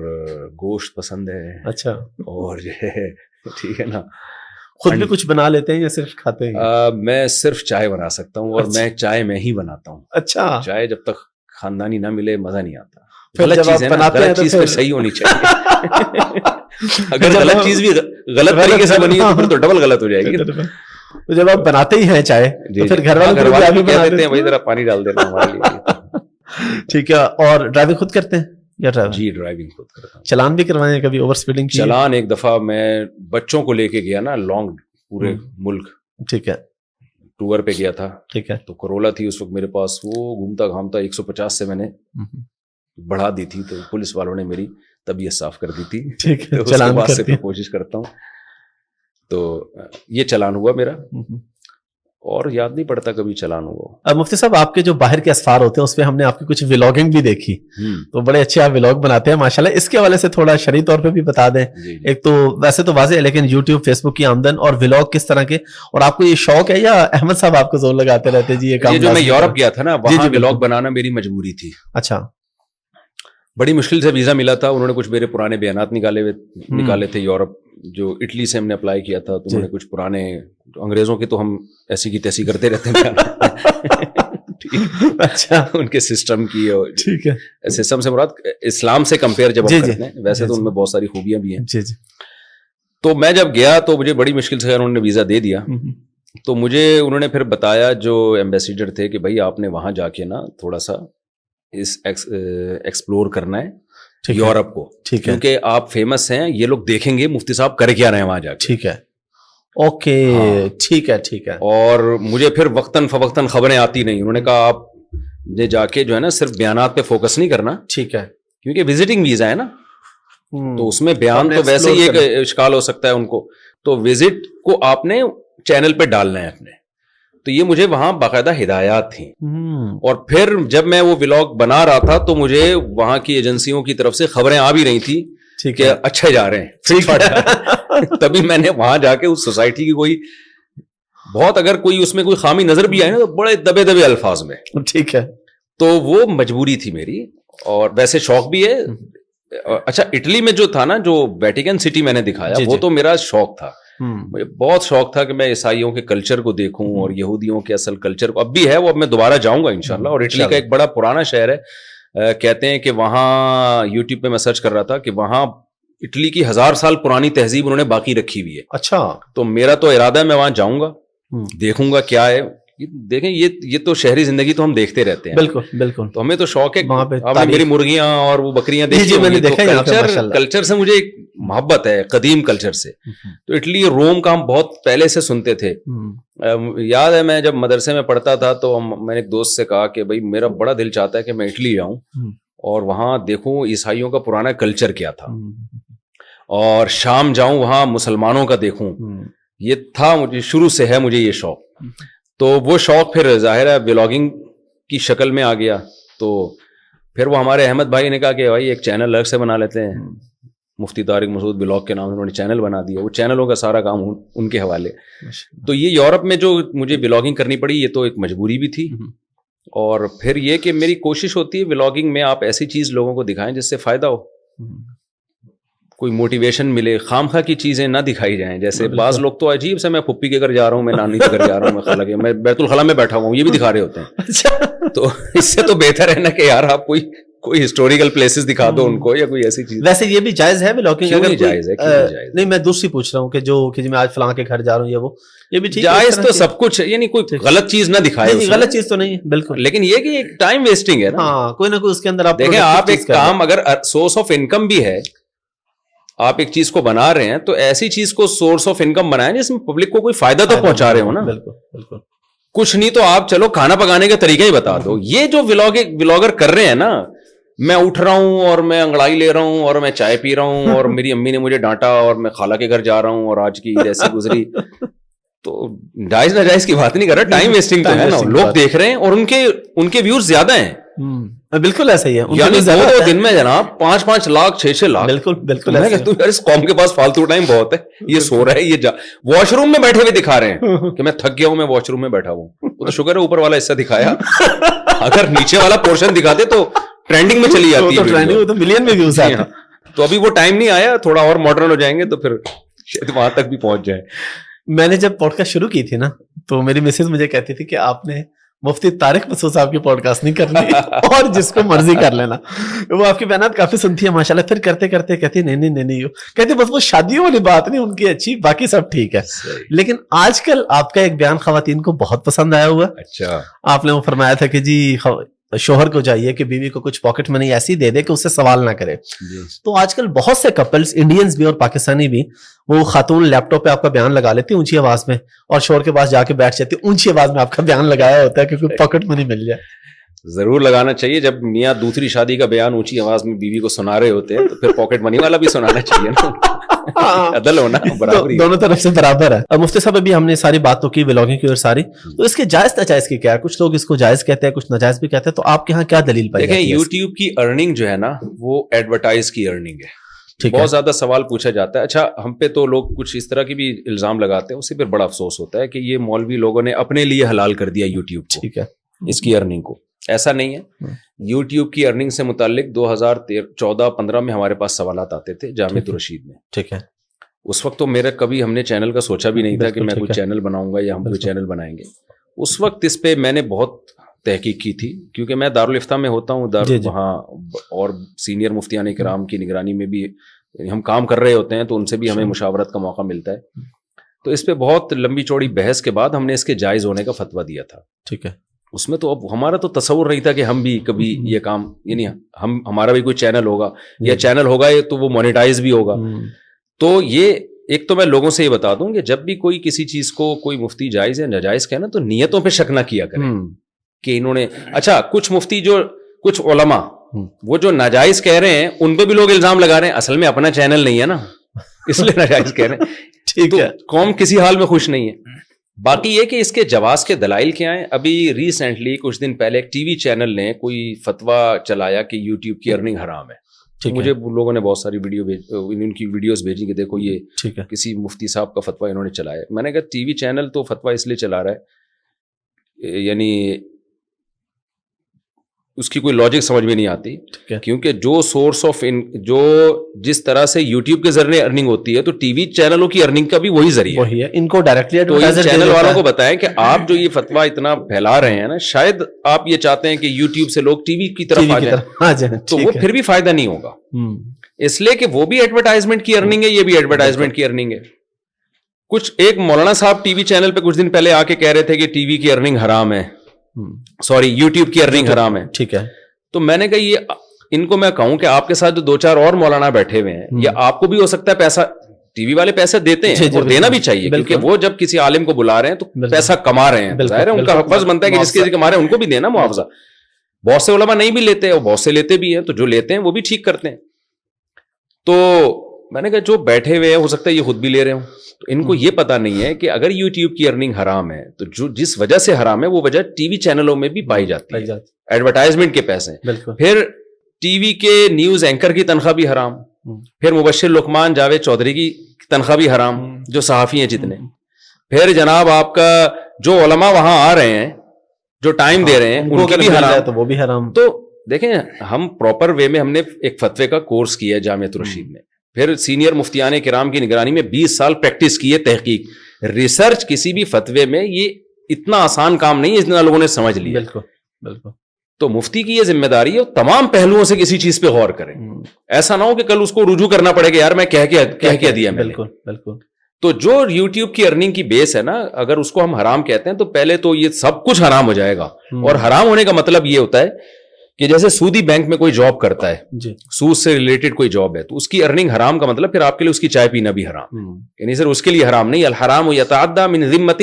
من فقہ کا ایک اصول ہے حرام پھر سب کے لیے ہوتا ہے آپ اگر صرف رشوت ہی کماتے ہیں یا میں اگر حرام کماتا ہوں تو پھر آپ کے لیے مجھ سے چائے پینا بھی جائز نہیں ہوگا تو پھر ٹی وی اینکروں کی تنخواہیں حرام پھر جناب جتنے بھی جو جائز کام بھی ٹی وی میں ہو رہے ہیں کیونکہ ان کو تنخواہ بہرحال ایڈورٹائزمنٹ سے ہی دی جا رہی ہے تو سب کی تنخواہیں حرام پھر ان کی دعوت قبول کروں اتنا لمبا سیٹ اپ چلے گا نا کہ یہ افورڈ کرنا مشکل ہو جائے گا ٹھیک ہے تو علماء نے یہ دیکھا جو ہمارے یہاں جامع رشید میں سے بہت تحقیق ہوئی کہ یوٹیوب میں جو آپ کو جو اشتہار چلانے کے جو پیسے دے رہا ہے یوٹیوب وہ پیسے کس چیز کے دے رہے ہیں میں اس کی ایک مثال سے بات سمجھاتا ہوں آپ نے ایک دکان کسی کو رینٹ پہ دی ٹھیک ہے کہ میں تمہیں دکان رینٹ پہ دے رہا ہوں شراب کھانے کے لیے نہیں ٹھیک ہے جوئے کا اڈا بنانے کے لیے نہیں میں تمہیں موبائل یا اور کوئی بھی جائز کام کے لیے میں دے رہا ہوں کہ آپ اس پہ اپنی جائز چیز کو فروخت کریں ٹھیک ہے آپ نے جناب زید کو وہ دکان دی زید نے وہاں دو تین لڑکیاں لا کے بٹھا دی اس لیے بٹھائی کہ لڑکیوں کو دیکھ کے نا دکان پہ رش ذرا زیادہ لگ جائے ٹھیک ہے یہ کام اس نے سو فیصد غلط کیا ٹھیک ہے آپ کے پاس لوگ آئے کہ آپ کی شاپ پہ لڑکیاں بیٹھی ہوئی ہیں آپ کہیں بھائی میں نے نہیں بٹھائی ہیں میں نے جس کو رینٹ پہ دی ہے یہ اس کا اپنا عمل ہے بالکل ٹھیک ہے اب کوئی شخص کہتا ہے کہ آپ کے لیے اس دکان کا کرایہ لینا حرام ہے چونکہ لڑکیاں بیٹھی ہوئی ہیں آپ کہیں شاپ یہ موبائل کی ہے لڑکیوں کی شاپ نہیں ہے موبائل کے لیے دی بالکل ٹھیک ہے یہ موبائل بیچ رہا ہے تو اس میں ایک عارضہ ایک غلط چیز شامل ہو گئی ہے تو اسی طرح جب ہم یو ٹیوب کو اپنا چینل دیتے ہیں مونیٹائز کرتے ہیں تو ہم یوٹیوب کو اجازت دیتے ہیں کہ آپ مختلف کمپنیوں کی پروڈکٹ کو اس کے ذریعے پروموٹ کر سکتے ہیں ٹھیک ہے شیمپو ہے صابن ہے کوئی بھی ٹافی ہے کوئی بسکٹ ہے ہم اس کے آپ کو یعنی پبلسٹی کے لیے اس کی پرمیشن دے رہے ہیں یوٹیوب بھی ہمیں اس کی پبلسٹی کے پیسے دے رہا ہے بالکل تو نہ ہمارے حکم سے لڑکیاں لے کر آ رہے ہیں نہ ہمارے مشورے سے اس پہ بے حیائی کی چیزیں لا رہا ہے تو جو کچھ بھی وہ لا رہا ہے نا پیسے ہمیں اس کے نہیں دیتا پیسے ہمیں جو اصل کام ہے نا اس میں یوٹیوب میں جی، جی۔ وہ ہے کمپنی کی جو پروڈکٹ ہے اس کو پروموٹ کرنا بالکل تو اس لیے کہتے ہیں ایک چیز اصلا جائز ہے ایک وصف اس میں غلط شامل ہو رہا ہے ٹھیک ہے تو اس لیے اس کی ارننگ حرام ہے لیکن یہ ہے کہ بہرحال جو کمپنیاں اس طرح کے فوج اشتہار بناتی ہیں ان کے عمل کو بھی ناجائز کہا جائے گا اور ان کمپنیوں کو منع کیا جائے گا کہ آپ ایسے اشتہار نہ بنائیں لیکن آپ کی طرف اس کی نسبت نہیں ہوگی آپ کی طرف نسبت نہیں ہوگی اس کی اور ہاں اگر اشتہار ہی ناجائز چیز کا چل رہا ہے شراب کا اشتہار چل رہا ہے یا کسی فلم کا اشتہار چل رہا ہے اس اشتہار کی آمدن حرام ہوگی اسی وجہ سے ہم کہتے ہیں یو ٹیوب سے جو لوگ بھی کما رہے ہیں نا وہ اپنی آمدن میں سے پانچ دس فیصد ایک اندازے سے صدقہ کریں کیونکہ اس میں حرام کا عنصر شامل ہونے کو شامل ہو جاتا ہے ٹھیک ہے تو وہ جو بھی جو بھی علماء سے مسئلہ پوچھ کے یو ٹیوب کے چینل کھولتے ہیں ان کو ہم سب یہی کہتے ہیں کہ آپ کو کچھ فیصد صدقہ کرنا پڑے گا ٹھیک ہے تاکہ اس میں جو حرام کا عنصر شامل ہو رہا ہے آپ کا اور ظاہر ایک حیائی بھی ہے اس میں تو احتیاط کا تقاضا یہ ہے کہ اس کے عنصر کو بھی شامل کر کے آپ کو کچھ رقم منتھلی اب وہ ماہرین کی رائے کا اختلاف ہے کچھ کہتے ہیں پانچ فیصد کرنی چاہیے کوئی دس فیصد وہ وہ تو جس کی جو رائے ہے اس کے مطابق اللہ سے جس جتنا جس کا تعلق ہے وہ صدقہ کرے اس میں سے بالکل اب لوگ کہتے ہیں کہ احتیاطاً احتیاط پر عمل کیا جائے نا احتیاطاً حرام کہہ دیا جائے تو پھر بات یہی ہوتی ہے کہ احتیاطن آپ جب حرام قرار دیں گے نا ایک چیز کو پہلی بات تو یہ حلال حرام کے لیے شری دلیل چاہیے نا یہ تو نہیں کر سکتا کہ احتیاطاً اس کو وہ کہہ دے کہ حرام ہے وہ ایک مثال ایک گاؤں میں ایک مولوی صاحب تقریر کر رہے تھے تقریر کے دوران انہوں نے کہا جو لوگ ٹی وی دیکھتے ہیں دائر اسلام سے خارج ہیں اچھا ہمارے استاذ نے یہ واقعہ سنایا کہتے ہیں جب اسٹیج سے اترے لوگوں نے پوچھا یہ ٹی وی دیکھنے والا دار اسلام سے کب سے خارج ہو گیا انہوں نے کہا میں نے احتیاطاً کفر کا فتویٰ لگایا ان کے اوپر احتیاطاً کافر ٹھیک ہے تو احتیاطاً حلال حرام تو نہیں ہاں یہ ضرور ہے کہ اعلیٰ درجے کے تقوی کا تقاضا کیا ہے ٹھیک ہے کہ بھائی آپ مونیٹائزیشن کی مونیٹائز ہی نہ کریں تاکہ کوئی ایڈ اس طرح کا کوئی جو فوش آ جاتے ہیں چلے ہی نہیں آپ کا چینل بالکل صاف ستھرا رہے تو یہ بات ٹھیک ہے کسی حد تک لیکن اس میں ایک دوسرا پہلو بھی ہے کہ اگر آپ اس کو مونیٹائز نہیں کرتے تو لوگوں پہ رسک کے دروازے جو بند ہو رہے ہیں پاکستان کی آپ حالات دیکھیں millions of people have lost weight with personalised plans from Noom like Evan, who can't stand salads and still lost 50 pounds. Salads, generally for most people, are the easy button, right? For me, that wasn't an option. I never really was a salad guy. That's just not who I am. But Noom worked for me. Get your personalized plan today at Noom.com. Real Noom user compensated to provide their story. In four weeks, the typical Noom user can expect to lose one to two pounds per week. Individual results may vary. Hey, I'm Ryan Reynolds. At Mint Mobile, we like to do the opposite. of what Big Wireless does. They charge you a lot, we charge you a little. So naturally, when they announced they'd be raising their prices due to inflation, we decided to deflate our prices due to not hating you. That's right. We're cutting the price of Mint Unlimited from $30 a month to just $15 a month. Give it a try at mintmobile.com slash switch. $45 up front for three months plus taxes and fees. Promo for new customers for limited time. Unlimited more than 40 gigabytes per month. Slows. Full terms at mintmobile.com. جو ماہرین ہیں معیشت کے ہماری ان سے بھی بات چیت ہوئی ہے وہ کہتے ہیں اس وقت پاکستان کے لیے سب سے زیادہ ضرورت یہ ہے کہ باہر سے بارہ یو ٹیوب سے آپ تقوی کے اعلیٰ معیار پہ تو جا رہے ہیں اور قوم پہ رسک کے دروازے بند کر رہے ہیں تو آپ کا کیا خیال ہے کہ یہ سارے حیا والے اور نیک پرہیزگار نیٹ کلین پیدا ہوں گے یہ اس سے بھی جائیں گے جتنا جتنا ان کے اندر تقوی ہے نا اس سے بھی جائیں گے اور دوسرا یو ٹیوب پہ ایک اور چیز بھی ہے کہ بے حیائی کا انصر اتنا زیادہ ہے یوٹیوب پہ اس اتنے مواقع ہیں کہ کسی نے اگر واقعی صحیح معنی میں بے حیائی کرنی ہوتی ہے نا تو وہ ایڈ دیکھ کے نہیں کرتا ہاں اس کے لیے تو بہت ساری سائٹس ہیں اور اتنا کچھ ہے بالکل کہ اس چیز کو بھی مد نظر رکھنا چاہیے تو اس لیے روگوں پہ میں سمجھتا ہوں رسک کے دروازے بند نہیں کرنے چاہیے یوٹیوب کی دنیا سے ایسے ایسے غریب لوگ جن کے پاس کوئی قابلیت تھی یوٹیوب نے ان کو زمین کی پستیوں سے اٹھا کے آسمان کی بلندیوں تک پہنچا دیا بالکل اور باہر سے آپ کے ملک کو ضرورت ہے تو تو یہ ایک بہت بڑا ایک ایک سورس آف انکم ہے اس میں پہلو اگر ہے تو اس پہلو کے علاوہ بی دوسرے پہلو کو بھی دیکھا جائے پھر اگر ہم دوسرے چینل کو مونیٹائزیشن کی اجازت دیتے ہیں تو ہماری بات پھیلاتے زیادہ ہیں پھر وہ تو یہ بھی ایک انسر ہے اس میں تو یہ سب ہے اس لیے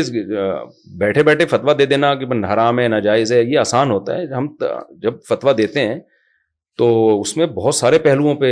علما غور کرتے ہیں اس کے بعد کوئی رائے قائم کی جاتی ہے اس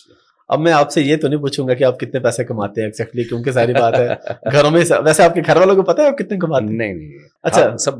ان کو میں کہتا ہوں سب بتا دوں ہاتھ پاؤں کٹوا دوں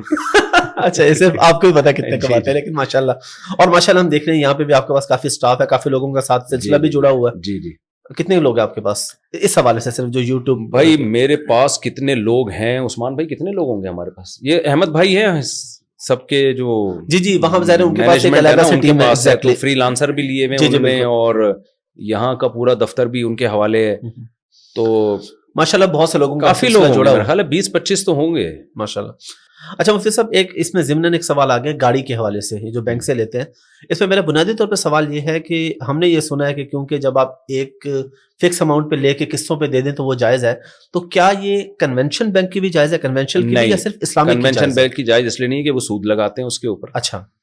اور جو اسلامک بینک ہے وہ سود نہیں وہ جرمانہ لگاتا ہے چیریٹی کرتا ہے اس کو وہ پہلے سے اگریمنٹ کرتا ہے ٹھیک ہے کیونکہ اس پر یہ نائنٹی سے ایٹیز میں نا علماء کی مشاورت ہوئی تھی ٹھیک ہے بڑے بڑے علماء بیٹھے تھے کہ جب اسلامک بینکنگ بلکہ اس سے بھی پہلے کی بات ہے کہ پورا وہ مفتی رشید صاحب کا ایک رسالہ ہے اس میں اس میں پورا اسلامک بینکنگ کا نا ایک خاکہ ہے کہ اس طرح سے بینکنگ کا نظام چلایا جا سکتا ہے اس میں یہ بات آئی تھی کہ بھائی ہم اگر کوئی شخص ٹائم پہ کس گاڑی کی جمع نہیں کراتا تو اس سے ہم نکلوائیں کیسے جرمانہ نہیں لے سکتے یعنی پروفٹ نہیں لے سکتے وہ سود ہو جائے گا تو کیا اس کو سزا دیں تو جتنے بھی طریقے تھے نا پریکٹیکلی کوئی ممکن نہیں تھا تو پھر امام مالک کا یہ قول لیا گیا امام مالک رحمہ اللہ تعالیٰ کے نزدیک یہ شرن جائز ہے کہ کسی شخص سے آپ خرید و فروخت کرتے ہیں قسطوں پہ تو آپ اس کو یہ پابند بنا سکتے ہیں ایگریمنٹ کے ذریعے کہ اگر میں نے ٹائم پہ پیمنٹ نہیں کی تو میں اتنے پیسے صدقہ کروں گا میں سزا کے طور پہ ٹھیک ہے تو فقہ مالکیہ سے یہ قول لیا گیا پھر یہ پابند بنایا گیا کہ آپ پہلے ڈاکومنٹیشن میں یہ ایگریمنٹ کریں گے میں نے ٹائم پہ نہیں کی تو میں صدقہ کروں گا اب صدقے میں لوگوں کو اگر اجازت دی جاتی خود سے کر لے تو کون کرے گا بینک کو پابند بنایا گیا بینک نے ان کو پابند بنایا کہ آپ ہمارے ذریعے سے چیریٹی کریں گے ٹھیک ہے پھر ہم نے بینکوں میں جا کے اس کی تحقیق کی کہ یہ عمل چیریٹی ہو بھی رہی ہے تو وہ ہو رہی ہے میزان بینک گئے بینک اسلامی گئے تو کروڑوں روپے سالانہ وہ ان کا مختلف ٹرسٹوں میں جاتا ہے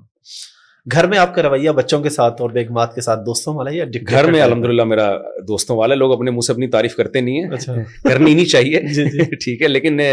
میں گھر میں الحمد للہ ایسے ہی رہتا ہوں جیسے یہاں اچھا یعنی بالکل ہاں جی۔ اور بچوں کے ساتھ تو کچھ بہت زیادہ اوور ہو جاتا ہوں میں بچے میری مجبوری ہیں مجھے بچے بہت اچھے لگتے ہیں نیچر کی نا بچے میں بہترین عکاسی ہے مجھے تو حیران کی ہوتی ہے لوگوں کو بچے کیوں پسند نہیں ہے بلکہ میں تو گھر میں کہتا ہوں اور دوستوں سے بھی یار ہمارا تو دل ہی نہیں چاہتا بچے بڑے ہوں یعنی بچے تو بچے ہی اچھے ہوتے جی، زیادہ جی۔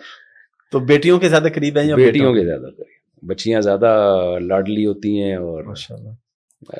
یہ بھی نیچرل ہے میرا خیال ہے ایسا ہی کہتے ہیں کہ مائیں مائیں زیادہ بیٹوں کی طرف ہوتی ہیں باپ زیادہ میری بھی بیٹی ہے ساڑھے تین سال کی تو مجھے بہت زیادہ اٹیچمنٹ جی، ہے جی۔ اچھا مفتی صاحب ان ساری چیزوں سے ہٹ کے ایک بڑا امپورٹنٹ مسئلہ جس پہ آپ بڑی بات بھی کرتے رہتے ہیں عدالتی خلا پہ جی اس کے اور سے تھوڑی وضاحت فرما دے ایک تو یہ وضاحت فرما دے کہ شرعی طور پہ وہ جائز ہے یا نہ جائز ہے کیونکہ بعض دفعہ ہم یہ دیکھتے ہیں کہ حالات خرابی کے باوجود بھی مرد کو اللہ نے ہمت طاقت دی ہے کہ وہ صبر کرتا ہے برداشت جی۔ کرتا ہے کہتا ہے میں نے نہیں دینی تو ایک آسان سا طریقہ عدالت سے جائے اور اس کو لے لے تو اس کی شرعی حیثیت بھی بتا دیں پلیز اور پھر اس کا معاشرے میں جو نقصان ہو رہا ہے اس کے حوالے سے بھی تین چیزیں ہیں جن کو گڈمٹ کر دیا جاتا ہے ٹھیک ہے ایک ہے طلاق ٹھیک ہے ایک ہے خلا ایک ہے ہے فسخ نکاح ٹھیک یہ تینوں الگ الگ چیزیں ٹھیک ہے طلاق کا مطلب مرد جب طلاق دے گا اس کا قرآن نے طریقہ بتایا کہ ایک توہر میں ایک دو اگلے میں دوسری دو اکٹھی تین دے دیں تو اس کے حکام ہے ٹھیک ہے تو وہ اس میں مرد ہی ہے مرد دے گا تو طلاق ہوگی ادروائز نہیں ہو سکتی ٹھیک ہے دوسرا ہے خلا خلا بھی اصل میں طلاق ہی ہے ٹھیک ہے اور جن علماء نے خلا کو طلاق نہیں قرار دیا فسخ نکاح قرار دیا تو اس میں بھی یہ بات سب کے نزدیک اجماع امت ہے اس میں دیوبندی بریلوی اہل حدیث شیعہ سب متفق ہیں کہ چاروں امام متفق ہیں کہ خلا ایک ایگریمنٹ ہے شوہر کی مرضی کے بغیر نہیں ہو سکتا وہ ٹھیک ہے سورہ بقرہ کی آیات سے بھی صاف پتہ چلتا ہے جناح جنا فی مفت بھی مرد اور عورت پہ کوئی گناہ نہیں ہے کہ عورت پیسے دے کے مرض سے ایگریمنٹ کر کے اپنی جان چھوڑا فدیا میں ایگریمنٹ ہوتا ہے نا ٹھیک ہے فدیا تو یہ تو نہیں ہوتا کہ جی کوئی بھی جان چھوڑانا چاہتا ہے پیسے دی اور نکل لیا یعنی سامنے والا راضی بھی تو بالکل بخاری کی حدیث اول حضرت جمیلا رضی اللہ تعالیٰ نبی کے پاس آئیں حدیث کا عنوان ہے کہ اسلام میں سب سے پہلے خلا کا واقعہ تو جمیلا آئیں حضرت ثابت کے بارے میں کہا کہ میں نہیں رہنا چاہتی وہ یعنی شکل و صورت کے لحاظ سے بہت زیادہ فرق تھا تو پہلی رات میں ہی انہوں نے اندازہ لگایا کہ بھائی میں میرا جوڑ نہیں میری جوڑ کی شادی نہیں ہوئی تو وہاں بھی یہی ہے کہ نبی صلی اللہ علیہ وسلم نے حضرت ثابت کو کہا کہ آپ ان کو طلاق دیں خود نبی نے نکاح ختم نہیں کیا جیسے ہماری عدالتیں کر رہی ہیں جی، ایک جی۔ طرفہ تو تل لکھا آپ نے فرمایا ان کو طلاق دو اور اس پر بھی امت کا اجماع ہے کہ یہ طلاق کا حکم استحباب کا تھا کوئی یقینی حکم نہیں تھا ٹھیک ہے حضرت کیونکہ شریعت نے قرآن سے ہمیں پتہ چلتا ہے کہ نکاح توڑنے کا اختیار اللہ نے مرد کے پاس رکھا ہے ہاں۔ اور یہ تمام آسمانی مذاہب میں کہ عورت آئے گی اپنی مرضی سے لیکن نکاح ختم مرد کی مرضی کے بغیر نہیں ہو سکتا چند صورتوں میں وہ میں آپ کو بتاتا ہوں تو وہاں بھی یہ کہ نبی نے ان کو کہا کہ آپ ان کو طلاق دے دیں تو یہ مہر واپس لے لیں تو انہوں نے طلاق دیا باقاعدہ بخاری کی حدیث ہے تو یہ جو آج کل خلا کے بارے میں ہو گیا نا کورٹ کھلا دے دے تو جج اپنی بیوی کو کھلا دے سکتا ہے دوسروں کی بیویوں کو نہیں دے سکتا ٹھیک ہے نا تو یہ ہاں، ایسا نہیں ہے کہ ہماری عورتوں پہ بھی گورنمنٹ قبضہ کر لے کہ جب چاہے گورنمنٹ چاہے جی نکاح ختم کر لے ایسا نہیں ہوتا وہ ایک جج صاحب بیٹھے ہوئے تھے وہ کہنے لگے میں نے ایک ہفتے میں پتہ نہیں اتنی عورتوں کو کھلا دی طلاق دلوائی ہے نا تو ایک سیدھا سادہ سا بندہ تھا اس نے کہا جج صاحب آپ اپنی بیوی کو دے سکتے ہیں دوسروں کی بیویوں کو آپ کے پاس کب سے رائٹ ہو گیا تو کھلا ایگریمنٹ ہے ٹھیک ہے جب تک مر سائن نہیں کرے گا کھلا نامے پہ کھلا نہیں ہو سکتا ٹھیک ہے یہ پہلی یہ اور یہ اجماعی مسئلہ ہے قرآن میں اویافی بی نکاح قرآن کہہ رہے جس کے پاس نکاح کی چابی ہے خدا ہے نکاح ختم کرنے کا رائٹ مرد کے پاس ہے ٹھیک ہے خلا کے الفاظ سے بھی پتہ چلتا ہے اس پہ لمبے چوڑے بہت سارے دلائل ہیں یعنی اجماعی مسئلہ ہے اس میں دوہرائے ہو نہیں سکتے جو اسکالر اس طرح کی بات کرتے ہیں کہ نہیں جی خلا جو ہے وہ یک طرفہ ہوتا ہے عورت کی مرضی کے بغیر بھی وہ ایسے وہ ان کو یعنی نہ قرآن کا پتا نہ حدیث کا پتا نہ اجماعی امت کا پتا بالکل ایک سطحی بات ہے البتہ ایک چیز ہوتی ہے فسخ نکاح ٹھیک ہے ہے تو یہ ہوتا کہ عورت مرد کو پسند نہیں کرتی کوئی بھی معقول وجہ ہے بلا وجہ مانگے گی گناگار ہوگی لیکن کوئی وجہ ہے تو مانگتی ہے تو شریعت کہتی ہے کہ ٹھیک ہے بھائی کسی معقول وجہ سے مانگ رہی ہو تو مرد کو راضی کر لو کہ وہ مہر واپس لے لے اور تمہیں چھوڑ دے ٹھیک ہے یہ کام اگر مرد خود نہیں کرتا تو کورٹ سے رابطہ کیا جا سکتا ہے تاکہ کورٹ مرد کو بلائے اس سے فائدہ یہ ہوگا کہ مرد اس کو سیریس لے گا ٹھیک ہے ورنہ بعض دفعہ بیوی بی کی بات کو مر سیریس نہیں تو کورٹ کا کام ہے دونوں کو بلائے اور کہے کہ بھائی یہ نہیں رہنا چاہتی تو چھوڑ دو چھوڑ دے گا تو ٹھیک ہے نہیں چھوڑے گا تو پھر نہیں ہو سکتا یعنی نہیں ہو سکتا وہ کورٹ کا کام صرف دونوں کو یعنی اس کو میں سنجیدگی پیدا کرنا ہے تاکہ مرد اس کی بات کو سیریس لے تیسری چیز ہوتی ہے فسخ نکاح وہ بالکل ایک الگ چیز ہے فسخ نکاح یہ کہ مرد ایسی نوعیت کا ظلم کر رہا ہے کہ نہ وہ امساق بالمعروف کرتا ہے نہ تصریح بالحسان کرتا ہے نہ بھلے طریقے سے رکھتا ہے ٹھیک ہے اور نہ بھلے طریقے سے چھوڑتا ہے ٹھیک ہے بیسک حقوق اس کے ادا نہیں کر رہا جیسے جیسے یا جیسے نامرد ہے اب اس کی عورت کی کبھی اولاد نہیں ہو سکتی وہ زینا کی طرف جا سکتی ہے یہ بیسک حق ہے عورت کا نان نفقہ ہی نہیں دے رہا اس کو تو یا ایسے بھی لوگ ہیں شادی کی بیرون ملک چلے گئے بیگم کو بھول گئے وہ نہ خرچہ بھیج رہے ہیں نہ اس سے پوچھ رہے ہیں دو دو تین تین سال سے یہاں لڑکی بھی ہیں ان کی عزتیں محفوظ نہیں بھائی یا تو ہمیں رکھو پراپر یا چھوڑو یہ اس یا بے تحاشا مارتا پیٹتا ہے یہ اس نوعیت کا ظلم ہے کہ اس میں پھر شریعت نے اجازت دی ہے کہ کورٹ بلائے شوہر کو پہلے موقع دے کہ بھائی آپ یا تو ان حرکتوں سے باز آ جاؤ اگر وہ باز آ جاتا ہے پھر بھی حق نہیں ہے اچھا اگر وہ باز آ جاتا ہے تو پھر بھی اچھا۔ کورٹ کو حق نہیں ہے اس کو موقع دیا جائے گا ٹھیک ہے کہ سدھرنے کا جیسے بیرون ملک جا کے بیوی کو بھول گیا ہے تو کورٹ اس کو آرڈر کرے گی بھائی آپ آئے یا اس کے یا لے کے جائیں بیوی کو وہ کہتا ہے میں نہیں آ رہا تو یہ متعنت کہلاتا ہے ٹھیک ہے کہ نہ حقوق دینے پہ آمادہ ہو رہا ہے اور نہ رکھنے پہ آمادہ ہو رہا ہے پھر عورت ثابت کرے گی عدالت میں کہ بھائی یہ ظالم آدمی ہے اور یہ یہ آج کل تو وہ وکیلوں نے پیپر نکالا ہوا ہے وہ اس کی مارتا پیٹتا ہے اور وہ سارے نا اس سے سائن لے لیتے ہیں وہ ایک ایک فارمیٹ بنایا ہوا انہوں نے ایسا نہ ہو جو حقیقت میں کوئی ناقابل برداشت ظلم ہو رہا ہو ناقابل برداشت میں اس لیے کہہ رہا ہوں خواتین اس لفظ سے بھی چڑھ جاتی ہیں کہ ناقابل برداشت یعنی برداشت کے قابل ہو رہا ہے تو پھر ٹھیک ہے دیکھیں سو فیصد دنیا میں نہ بیوی بی صحیح ہوتی ہے نہ مرد صحیح ہوتا ہے کوئی بھی ٹھیک نہیں تو سو ایسا نہیں ہے کہ جی ایک دن غصے میں ایک تھپڑ لگا دیا تھا غلط کیا ایک تھپڑ بھی لیکن اس پہ کھلا نہیں بنتا ہے کہ بھی ایک دفعہ ایک ونس اپون اے ٹائم اس نے مجھے ٹھیک ہے جو ہے وہ گالی دے دی تھی یا ونس اپون اے ٹائم اس نے تھپڑ لگا دیا تھا تو یہ تو غلط ہے لیکن اتنی اتنی باتوں پہ نہیں ہوتا ٹھیک ہے تو واقعی ظلم ہو رہا ہو تو پھر عورت کورٹ میں کیس کرے گی اور کہے گی کہ بھائی یہ ثابت کرے گی کہ ایسا میرے ساتھ ہو رہا ہے پھر کورٹ بلائے گی اگر وہ انسان کا بچہ بن گیا ٹھیک ہے نہیں نہیں تو پھر کورٹ کو یہ حق ہے کہ وہ نکاح کو ختم کر دے اس کو فسخ نکاح کہتے ہیں اس کی شرائط پائی جاتی ہے اب علماء نے اتنے براڈ مائنڈیڈ بنے ہیں کہ ہم نے کیا کیا ہم نے کہا کہ یار ہم نے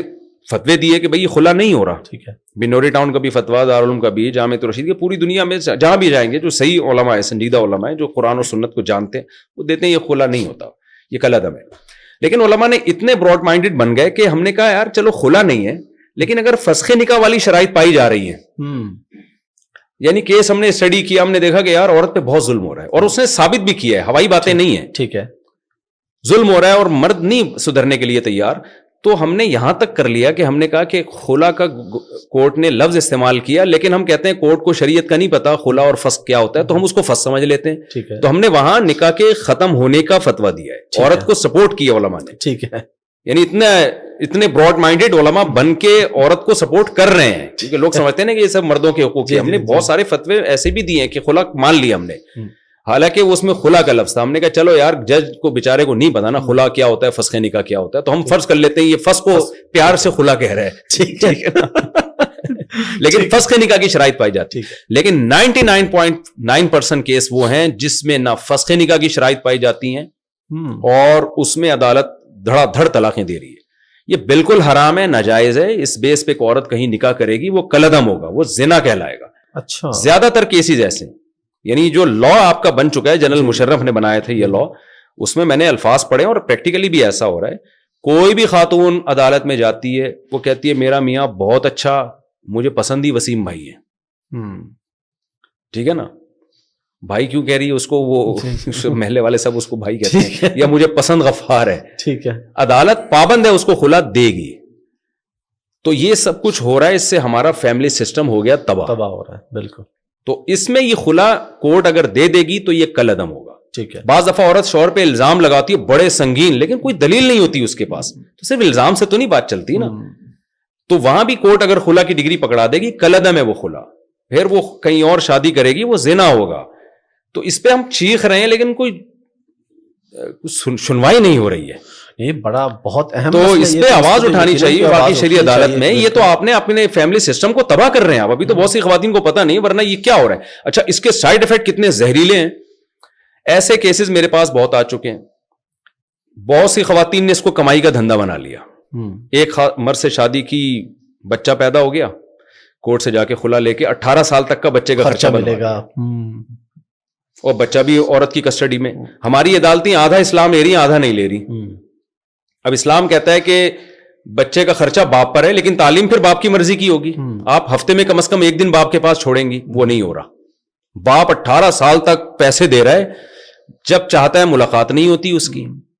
کورٹ میں دو دن حاضری ہے اس میں بھی عورت کی مرضی ہے لائے نہ لائے لانے کا آنے جانے کا کنوینس کا خرچہ باپ کے ذمے پھر وہ بچے کو باپ کے خلاف ورگلاتی رہے گی اس کا دماغ خراب ایسے ایسے کیسز آئے ہیں بچہ کہہ رہا ہے تم چور ہو تم ڈاکو ہو باپ کو کہہ رہے تو خودکشی کے کیسز آئے ہیں باپوں نے گولیاں مار کے اپنے آپ کو ہلاک کیا ہے اور قتل کے کیسز آئے ہیں جب ڈپریشن میں آپ جا رہے ہو تو تو مکمل اس میں جو ہے نا وہ کورٹ عورت کو سپورٹ کر کے عورت کو تباہ کر رہی ہے کیونکہ جب یہ چیز زیادہ ہوگی نا ابھی سوسائٹی میں زیادہ نہیں ہے اب جب یہ چیز بڑھے گی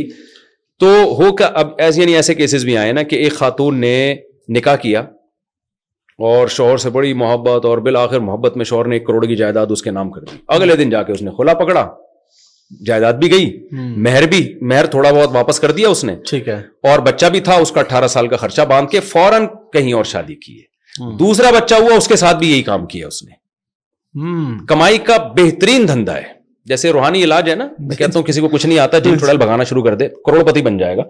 تو اب کسی خاتون اگر بے روزگار ہیں تو بہترین آپشن ہے ان کے پاس کسی بندے سے شادی کریں نکاح رجسٹر کریں اس کے بعد ایک آدھ بچہ ہو جائے نہیں ہو تو وہ بھی اچھا خاصا مل جاتا ہے جو عدت کا کا خرچہ ہے نا جی جی تو بچہ ہو گیا تو پھر تو لاٹری کھل گئی تو ایسے ایسے مردوں کو بلیک میل کیا جا رہا ہے کہ وہ کھولا کے دھمکی دیتی ہے عورت جو غلط عورتیں ظاہر ہے میں ان عورتوں کی بات نہیں کر رہا جو اس وقت ہمارا جی، جی۔ انٹرویو دیکھ رہی ہیں جی، لیکن ان کے علاوہ کی بات کر رہا ہوں تو وہ یہاں آتے رہتے ہیں لوگ دکھڑے لے کے کہ یار میری وائف نے اب اچھی والی زندگی گزر رہی تھی اس نے کیس کر دیا کورٹ میں میرا تو بچہ بھی جا رہا ہے میں کیا کروں بھائی مفتی صاحب آپ اکثر بیانات میں فرماتے رہتے ہیں کہ اپنے کو چھوڑو نہیں دوسرے کو چھیڑو نہیں جی۔ یہ بڑا اچھا فارمولا ہے اور یقیناً اس سے متاثر ہو کے ماشاءاللہ بہت سے نوجوان ابھی اس چکر میں نہیں پڑتے کہ فلاں کافر فلاں برا فلاں برا یہ وہ لیکن اس کے علاوہ آپ کیا سلوشن سمجھتے ہیں فرقہ واریت ختم کرنے کا دیکھیں فرقہ واریت ختم کرنے کا صحیح طریقہ کیا ہے یہ آپ کا سوال ہے جی، تو پہلے میں بتا دیتا ہوں غلط طریقہ کیا ہے ٹھیک ہے جو غلط طریقہ ہے تو اس سے اوائڈ کریں گے تو صحیح طریقہ ہو جائے بالکل ٹھیک ہے غلط طریقہ یہ کہ آپ فرقوں کے نام لیں فلانا ایسا ڈمکانا ایسا فلانے کی کتاب میں یہ تو فلانے کی کتاب میں یہ تو فلانے نے یہ بولا تو فلانے نے یہ بولا لیول تو یہ لگے گا کہ پھر خواج ختم ہو رہی ہے لیکن اس سے بڑھے گی ٹھیک ہے نفرتیں پھیلیں گی ایک دوسرے پر لوگ آپ کے بھی تلاش کریں گے اور جو ہمارے ملک میں ہو رہا ہے آپ کے سامنے یہ غلط طریقہ ہے صحیح طریقہ یہ ہے کہ فرقہ واریت ختم کا مفہوم کیا ہے اگر آپ چاہتے ہیں کہ سارے فرقے سچی مچی میں ختم ان کا وجود ہی ختم ہو جائے جی، جی۔ تو یہ ایک لا حاصل محنت ہے جو نہیں ہو سکتی ہے تہتر فرقے ہوں گے ایک ایک جنتی حقیقت میں یہ فرقے ختم ہوں گے حضرت عیسیٰ علیہ والسلام کی تلوار تلوار کی طاقت سے ختم کریں ٹھیک ہے ہم نے تو ابھی یہ دیکھنا ہے ان تہتر میں جنتی کون سا ہے ٹھیک ہے تو آپ اس کو فوکس کریں اور اس کے دلائل کو آپ ایک آسان انداز میں مدلل انداز میں لوگوں کو بتائیں کہ بھائی یہ ٹھیک ہے اور یہ غلط ہے نبی نے فرمایا کہ تہتر فرقے میں مان جو میرے اور صحابہ کے طریقے پر ہوگا وہ جنتی ہے تو ہم نے قرآن سنت کی وہ تشریح کرنی ہے جو صحابہ کے صحابہ سے میچ کرتی ہو اجماع امت سے میچ کرتی ہو کوئی بھی ایسا مسئلہ ہم نے بیان نہیں کرنا کہ قرآن حدیث کی ایسی تشریح آپ لے کر آ رہے ہیں کہ جو اسلاف سے ہٹ کرو آپ ہی کی سمجھ میں آئی آج اس سے پہلے تو کسی کی سمجھ میں آئی نہیں تھی جیسے ہیں آج کل وہ جو وہاں کینیڈا میں بیٹھے ہوئے ہیں وہ اور آپ انجینئر صاحب کی بات بھی کر رہے ہیں یہ جو غامدی صاحب ہے نا جی، جی، آپ نے دیکھا نا جی، رجم کا انکار کیا رجم کا انکار کیا تو بہت ساری اجماعی چیزوں کا انکار کر دیا انہوں نے تو اس طرح کے اور بہت سارے اسکالر ہیں میرا مقصد کسی خاص پہ میں بھی وہی بات کر رہا ہوں کسی پہ طنز نہیں کرنا ٹھیک ہے نا میں تو ایک اصول اور ضابطہ بیان کر رہا ہوں تو ایسی تشریح قرآن و سنت کی جو اجماع امت کے خلاف ہے آج تک کسی کے سمجھ میں نہیں آئی آپ کہتے ہیں نہیں لایا ہے بھائی مارکیٹ میں تو جو بھی کوئی نہیں لا رہا ہے نا مارکیٹ میں اس کا مطلب وہ صحیح نہیں ہے تو ماں نہ علیہ ہی صاحب صحاب پھر صحابہ کے بعد تابعین تابعین پورا ایک سیٹ اپ چلا آ رہا ہے تو ہم نے اس کو واضح کرنا ہے بھائی ہم تو قرآن اور سنت کی وہ تشریح جو صحابہ تابعین تبا تابعین امت جس پہ چلی آ رہی ہے صدیوں سے اس سے ہٹے گا کوئی تو وہ اس تہتر سے اس فرقہ ناجیہ سے نکل جائے گا اس کو آپ نے اعتدال کے ساتھ بیان کرنا ہے لوگوں کو اس پہ رکھنا ہے تو جس کی قسمت میں ہدایت ہوگی آ جائے گا نہیں ہوگی تو وہ جائیں پھر وہ وہ تو قرآن کہہ رہے ہیں نا کہ یہ طبی غیر سبیل المومنین جو آمت المومنین کے راستے کو چھوڑ کے چلے گا نولی ہی اللہ جہاں جا رہے ہیں ہم دھکیل دیں گے اس کو جانے دیں گے پھر اس کو سیدھا راستہ نہیں ملے گا کبھی تو اس بات کو میں سمجھتا ہوں علماء اگر مثبت انداز سے بیان کرتے رہیں تو جس کی سمجھ میں آئے گا فمن شاہ فلی و ومن شاہ اکفر جب ایمان کفر کے بارے میں قرآن نے کہہ دیا زبردستی نہیں کر سکتے تو آپ انہیں مسلک کو کیسے زبردستی تھوپ سکتے ہیں کسی کے اوپر تو پازیٹیو وے میں آپ بیان کر دیں حق کیا ہے باقی لوگوں کو چھوڑ دیں اپنے حال پہ لڑائی دیکھیں یہ صرف یہ پاکستان میں ہے نا سعودی عرب میں نہیں ہے یہ جگہ جی، جی، مسقط میں نہیں ہے بالکل دنیا میں جو یہاں پھٹے ہیں حالانکہ فرقے تو وہاں بھی ہیں مسقط میں بازی آئے فرقہ جی جی جن کے بعض عقائد اہل سنت والجماعت کے خلاف ہیں لیکن اتنی وہاں محبتیں ہیں لگتا ہی نہیں ہے کہ کوئی یہ الگ مسلک ہے یہ سب آپ کو یہاں ملے گا اس کی میں ایک مثال دیتا ہوں نا وہ امریکہ میں ایک کتا تھا اس نے کہا میں پاکستان جا رہا ہوں کتوں کو بلایا اس نے کہا مجھے یہاں دل نہیں لگ رہا میں پاکستان جا رہا ہوں تو اچھا۔ کتوں نے کہا یار تجھے یہاں روزانہ شیمپو سے نہلاتے ہیں تیرے گھر میں لاکٹ ہوتا ہے تو تجھے پکڑ کے کھڑا ہوتا ہے وہ کتا لگ رہا ہوتا ہے تیرے سامنے اتنا تجھے پروٹوکول دیا جاتا ہے تو تو پاکستان جا رہے وہاں تو کتوں کی کوئی اوقات نہیں ہے کہتا ہے یار بھونکنے کی جتنی وہاں اجازت ہے نا یہاں نہیں تو ہمارے یہاں یوٹیوب پہ سب کو سب کچھ ہے اس کے لیے کوئی ضروری نہیں ہے کہ سرٹیفائڈ مفتی ہو کسی ادارے سے فارغ ہو اس کے اسپیچ میں کہیں نفرت تو نہیں پھیل رہی اسٹیٹ کے اگینسٹ تو نہیں کہیں جا رہا وہ ایسے اسکالرس بھی ہیں جو آپ کو اسٹیٹ کا باغی بنا رہے ہیں ہماری ایجنسیاں بھی کچھ نہیں کرتی جب دیکھتے ہیں دھماکے شماکے شروع ہوتے ہیں نا پھر ان لوگوں کو ہوش آتا ہے یہ ہو کیا رہا ہے آپ ریاست ہی کی اگر حفاظت نہیں کر پا رہے ہیں تو مذہب تو آپ کو حفاظت کا حکم دیتا ہے نا آپ کا اپنا ملک ہے آپ کے گھر کی طرح آپ اس کو بچاؤ تو اتنا زیادہ وہ اس میں یوں ہمارے یہاں کچھ ضرورت سے زیادہ آزادی ہو گئی ہے تو اس کو تھوڑی سی لگام دینے کی ضرورت ہے ویسے کوئی گنجائش ہے انجینئر صاحب سے صفائی کی یا کوئی اس طرح دیکھیں انجینئر صاحب سے میرا نہ کبھی پھٹا تھا ہے انجینئر صاحب سے میرا علمی اختلاف تھا جو ہے وہ ہے وہ تو بہت بیسک چیزوں کا اختلاف ہے تو اس میں کیسے سلو ہو سکتی ہے ان اختلافات میں باقی پھڈے کے تو ہم پہلے بھی قائل نہیں تھے اب بھی قائل نہیں جھگڑے کے میں نے تو سموسے پکوڑے اور کیا کیا دعوتیں دی ان کو انہوں نے ایکسیپٹ نہیں کیا تھا اچھا اگر وہ آئیں تو آپ کھلائیں گے نا سموسے کیوں نہیں کھلائیں گے آئیں تو سو دفعہ کھلائیں جائیں گے ٹھیک ہے اور اگر وہاں پہ کبھی ہوتا آپ ادھر وہاں جانا اب دیکھیں میں اگر وہاں گیا تو پھر وہی بات ہے کہ بحث تو بحث کے میں تو پھر دیکھیں جب تک مجھے ایک تجربہ ہوا ہے اصل میں یہ جو میں اتنا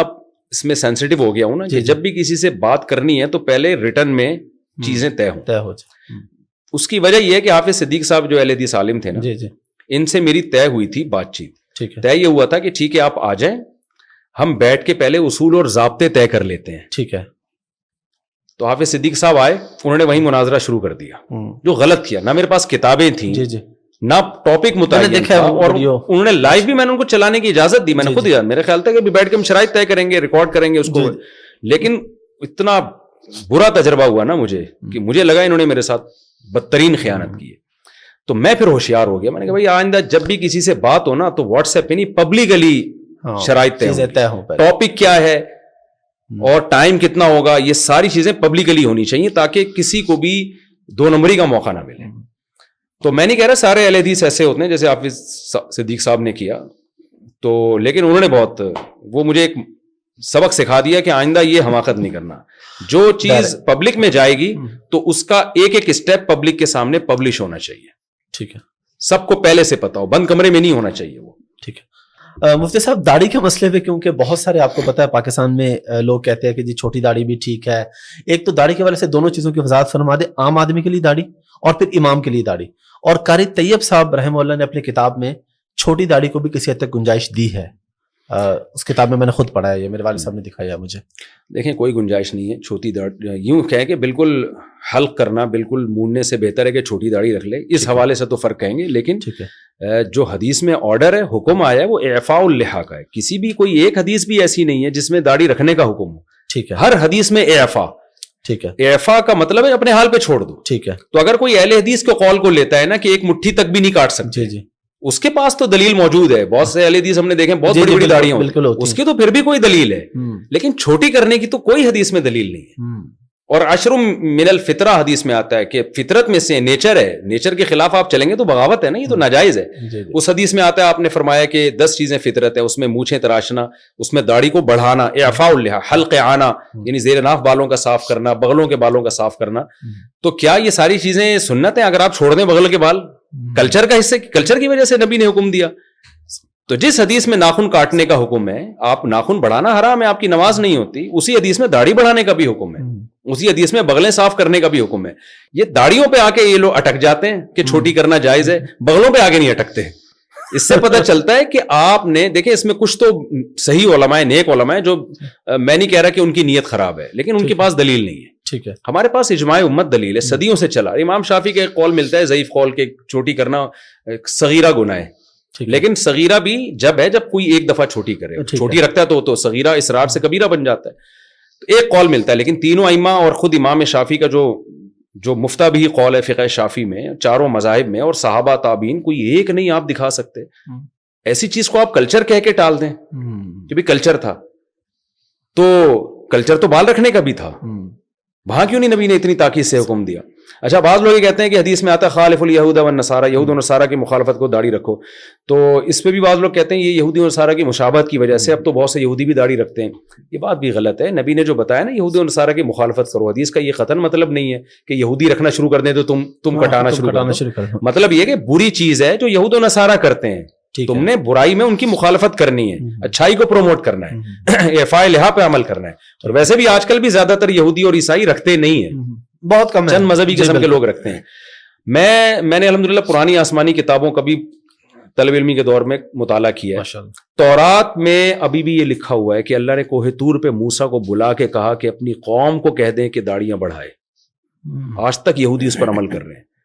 میں لوگوں سے کہتا ہوں ہمارے لبرل مذہبی اسکالر زمانے سے متاثر ہو گئے یہودیوں کے اسکالر متاثر نہیں نہیں ہوئے انہوں نے داڑھی چھوڑی اب تک اور ہمیں پتہ نہیں کیا مسئلہ ہے تو بھائی آپ نہ رکھیں آپ کہیں ہاں، عمل گناہ کر رہا آپ شریعت کے حکم کو چینج کیوں کر رہے ہیں تو ڈیڑھ دو سو سال پہلے علامہ شامی ابن عابدین جو فقہ حنفی کے بڑے مستند ایک مفتی سمجھے جاتے ہیں جن کو جی۔ بہت آدھی دنیا نے ان کو فالو کیا ہے ان کے یہ الفاظ ہیں کہ داڑھی ایک مٹھی سے کم کرنا یا بالکل منڈا دینا کما فلم وہ ڈیڑھ دو سو سال پہلے یہ لکھ رہے ہیں کہ جیسے کہ اہل مغرب کرتے ہیں یا کچھ وہ مرد جو عورتوں کی مشاوت کرتے ہیں وہ مرد جو چھوٹی داڑھی کرتے ہیں یا شیو کرتے ہیں اس کو کسی نے بھی حلال قرار نہیں دیا یعنی اس وقت دو ڈھائی سو سال پہلے روئے زمین پر کوئی ایک مفتی بھی نہیں تھا جو اس عمل کو جائز کہتا ہو اجماع امت خود ایک مضبوط دلیل ہے حدیث میں آتا ہے میری امت گمراہی پہ جمع نہیں ہو سکتی تو میں نے ابن عابدین رحمہ اللہ کا قول دلیل کے طور پہ پیش نہیں کیا میں نے ان کی نیوز کے طور پہ پیش کیا اس وقت روئے زمین پر کوئی بھی حدیث میں آتا ہے امت گمراہی پہ جمع نہیں ہو سکتی تو کیسے جمع ہو گئی اتنی بڑی امت تو ہم اصل میں کلچر سے متاثر ہوئے اب بجائے کلچر کو چینج کرنے کے ہم خود چینج ہو رہے ہیں تو اسلام کو بھائی چھوڑ دو آپ نے نہیں رکھنی آپ نہ رکھیں اسلام کو نہ چاہیے بہت سارے کام وہ بھی تو آپ نہیں کر رہے نا اسلام نماز تو فرض ہے وہ تو ارکان کا نام ہے وہ تو اب اگر کوئی نہیں امام یعنی اگر چھوٹی داڑی والا ہاں اب رہا مسئلہ امام کا نماز تو ہر فاسق کے پیچھے بھی ہو جاتی ہے ہاں۔ لیکن یہ کہ امام ظاہر ہے ایسا ہونا چاہیے نا جو شریعت کو خود تو فالو کرتا ہو نا ہاں۔ امام کی سلیکشن میں تو یہ چیز دیکھی جائے گی کہ وہ شریعت کو فالو کر رہا ہے کہ نہیں کر رہا ٹھیک ہے تو اس میں تو داڑھی بھی دیکھی جائے گی اس کے جو ہے وہ کسی اعلانیہ کبیرہ گناہ میں مبتلا نہ ہو یہ بھی دیکھا جائے گا لیکن اگر کوئی بغیر داڑھی والا نماز پڑھاتا ہے نماز تو پھر ہر ایک کی پیچھے ہر جو صاحب ایمان ہے اس کے پیچھے ہو جاتی ہے لیکن اپنے اختیار سے ایسے شخص کو امام بنانا ٹھیک نہیں ہے ایک اور بڑا اہم مسئلہ آج کل جو چلتا ہے ٹیسٹ ٹیوب بیبی کا اب اس میں ضمن ایک اور چیز شامل ہو گئی ہے کہ اب ڈاکٹرز اس چیز پہ بھی آ گئے ہیں کہ آپ نے بیٹا یا بیٹی یہ بھی آپ کے اختیار میں ہے اور جڑوا بچے بھی آپ کے اختیار میں ہے جی۔ ہنڈریڈ پرسینٹ تو نہیں ظاہر وہ تو اللہ کے اختیار میں لیکن آپ اس کا پروسیس کر سکتے ہیں جی۔ اس پہ شریعت کیا گنجائش ٹیوب بیبی پہ ہم نے تقریباً آٹھ دس سال پہلے پورا علماء کا پینل بیٹھا تھا بہت اس پہ لمبی چھوڑی تحقیقات ہوئی اس کا خلاصہ یہ کہ بلا ضرورت شدیدہ یہ عمل جائز نہیں ہے ٹھیک ہے یہ نیچرل نہیں ہے اور اس میں سطر بھی کھلتا ہے اور بہت سارے ایسے کاموں کا ارتکاب ہوتا ہے تو جس کو شریعت کے مزاج کے بالکل خلاف ہے ٹھیک ہے لہٰذا یہ عام حالت میں اس کی اجازت نہیں ہے ٹھیک ہے یہ ان جوڑوں کے لیے اس کی گنجائش ہے جن کی اولاد ہو ہی نہ رہی ہو ڈاکٹر کہہ دے کہ جی آپ کے نہیں ہو سکتی اولاد جب تک اس یہ پروسیس یا تجربے سے پتا چل گیا شادی کو آٹھ نو سال ہو گئے نہیں ہو رہی اولاد تو ان کے لیے بقدر ضرورت اس کی گنجائش ہے تو اور اس میں بھی اس کا پورا اہتمام کیا جائے کہ مرد اور عورت میاں بیوی کا اسپم ہو ٹھیک ہے یعنی اس میں بحتیاتی نہ ہو کیونکہ نصب میں خلل اسلام کسی قیمت پہ برداشت نہیں کرتا بالکل یہ نہیں ہونا چاہیے کہ جی شوہر کا اسپم ہے اور بیوی کا ایگ ہے اور وہ کسی اور عورت کے رکھوا دیا یورپ میں اور انڈیا میں اس طرح ہو رہا ہے جی، ہاں، یہ جائز نہیں ہے کیونکہ ماں کے مزداق میں پھر اختلاف ہو جائے گا باپ کا تو پتا ہے ماں قرآن نے ماں کے جو حقوق بیان کیے ہیں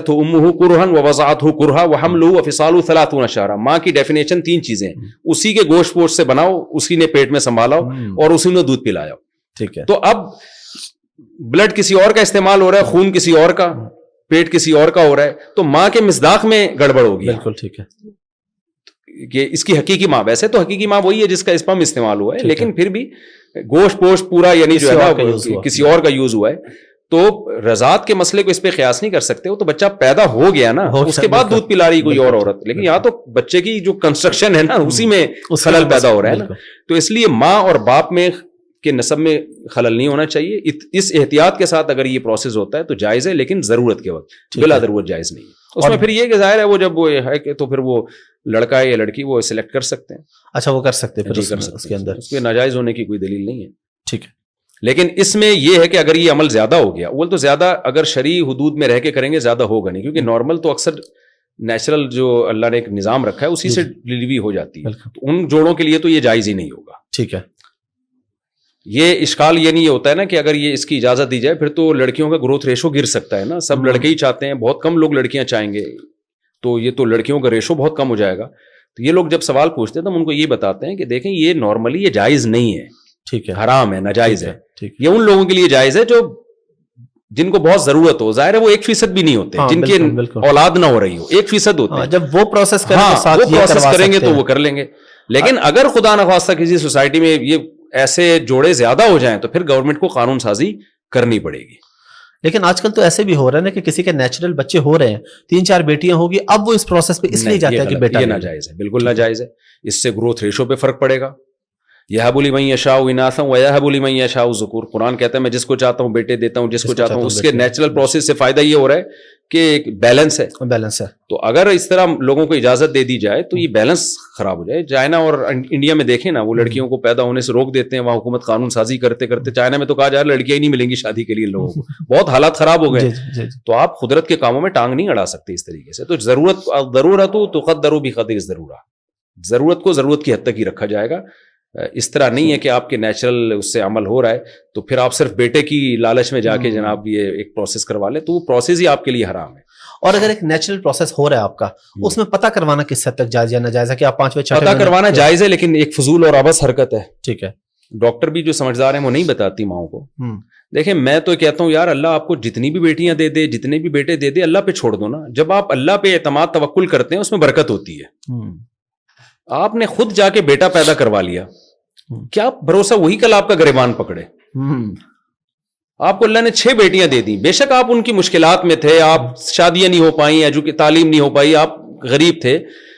قیامت میں آپ اللہ کو کہہ تو سکیں گے اللہ یہ میری سلیکشن نہیں تھی یہ تیری تھی تو نبی کے الفاظ ہیں جس کو میں نے فرمایا جس کو اللہ نے تین بیٹیاں اس نے صبر کیا کفالت کی میں اس کے لیے جنت کی ضمانت لیتا ہوں تو اللہ پہ چھوڑنا یہ برکت کا ذریعہ ہے اس میں کوئی پریشانی بھی آتی ہے تو آپ کہیں گے بھائی یہ میری سلیکشن نہیں یہ اللہ کی سلیکشن ہے بیٹے دے دیے تو بھائی اللہ نے دیے تو خود سے قدرت کے اور فطرت کے کاموں میں ٹانگ نہیں اڑانی چاہیے تو میں نے بتایا یہ پروسیس صرف ضرورت کی حد تک اس کی اجازت ہے اس کو ایک ایک آدمی کے عام یعنی نیچرل اس طریقے سے اولاد ہو سکتی ہے تو صرف اس بیس پہ کہ میری چونکہ بیٹیاں زیادہ ہیں تو میں بیٹا کروا لوں یا بیٹے زیادہ ہیں تو میں بیٹی لے لوں یہاں اجازت نہیں ہے اس کی بس لاسٹ دو تین سوال ہے امپورٹنٹ چیزیں ڈپریشن کا ہمارے سوسائٹی بھری پڑی ہے جی۔ ہر کسی کی ہے کہ میں اس سے آگے نکل جاؤں میرے پاس اس سے زیادہ پیسہ آ جائے اس سے زیادہ گاڑی آ جائے تو اس کا کیا حل ہے کل دنیا کو مسافر خانہ نہیں سمجھتے موت کو بھول گئے ہیں یہی ہے کہ اس کے نمبر میں ہمارے ایک ریلیٹو اکثر بتاتے تھے جاپان میں کسی خاتون کے بچے کا نمبر کم آ جائے نا تو وہ ڈائریکٹ خودکشی کرتی ہے کہ یار میرا بچہ پیچھے رہ جائے گا تو کمپٹیشن اتنا زیادہ ہو گیا ہے کہ جب تھوڑا سا بھی آپ پیچھے رہ جاتے ہو تو آپ ڈپریشن میں پھر ہمارے یوٹیوبرز اور ٹک ٹاکرز نے بھی پیسے کو نا بہت بڑھا بڑھا کے جو غریب ہے وہ کسی یعنی دنیا کا ناکام ترین انسان ہے ان کے پیچھے تو مقاصد ہوتے ہیں ان کو اپنی ویڈیو وائرل کرنی ہوتی ہے یا پیچھے کوئی کمپنی کھڑی ہوئی ہوتی ہے صحیح ہے نا تو لیکن ہمارے پیغمبر کی تعلیمات دنیا مسافر خان ہے اللہ دے دے پیسہ تو ٹھیک ہے بھائی نہیں دے تو صبر کرو قبرستان جایا کرے نا حدیث میں آتا ہے فضور ہوا فنحا تو ذکر الآخرہ کن تو نہ تکمن زیارت القبوری فضور ہوا فنحا تو ذکر الآخرہ میں نے تمہیں قبرستان جانے سے منع کیا اب جایا کرو آخرت یاد تو جب بھی آپ کے دل میں آئے نا کہ وہ آگے نکل گیا وہ یوں ہو گیا تو قبرستان جائیں بولے آئے گا یہیں پہ بھائی نا تھوڑے دنوں میں میں اور اس کا انجام سیم ہونے والا ہے تو موت کو یاد کرنا دنیا کو مسافر خانہ سمجھنا یہ ڈپریشن ختم کرنے کا سب سے بہترین ذریعہ ہے اس یہ کسی ڈاکٹروں کے پاس اس کا علاج نہیں ہے ٹھیک ہے ڈاکٹر تو خود ڈپریشن میں چلے جاتے ہیں نفسیاتی بہت سے ہوتے ہیں بالکل اور شادی کے حوالے سے آپ کہتے رہتے ہیں نوجوانوں کو کہ جلدی شادی کریں لیکن حالات ہی ایسے ہیں تو پھر کیا کریں اگر پیسے نہ ہو تو یہ بڑی عجیب حالات ایسے ہیں میں کہتا ہوں اگر آپ جلدی شادی نہیں کرو گے تو حالات ایسے ہیں کہ آپ اگر ایک لڑکی کو کھلانے کے لیے تیار نہیں ہو تو اس لڑکی کا باپ ان غربت میں کیسے کھلائے گا اپنی بیٹی کو دیکھیں اسلام شادی کے ذریعے ایک لڑکی کا خرچہ بڑھاتا نہیں ہے وہ ایک ذمہ داری کو چینج کر کے ڈیوائڈ کر کے دوسرے پہ ڈال دیتا ہے ٹھیک ہے کہ بھائی اب باپ بڑا ہو گیا ہے اس نے بیٹیوں کو جوان کر دیا ہے اب اس کی ذمہ داری نہ تو بیٹیوں پہ ڈالی جائے کہ وہ جاب کرے اور نہ باپ پہ ڈالی جائے نہ بھائیوں پہ ڈالی جائے ٹھیک ہے اس پہ ڈالی جائے جو اس کو بیوی بنا کے رکھے گا ٹھیک ہے اسی وجہ سے امام بخاری نے باپ باندھا ہے بابو تزویج الموسر غریب کی شادی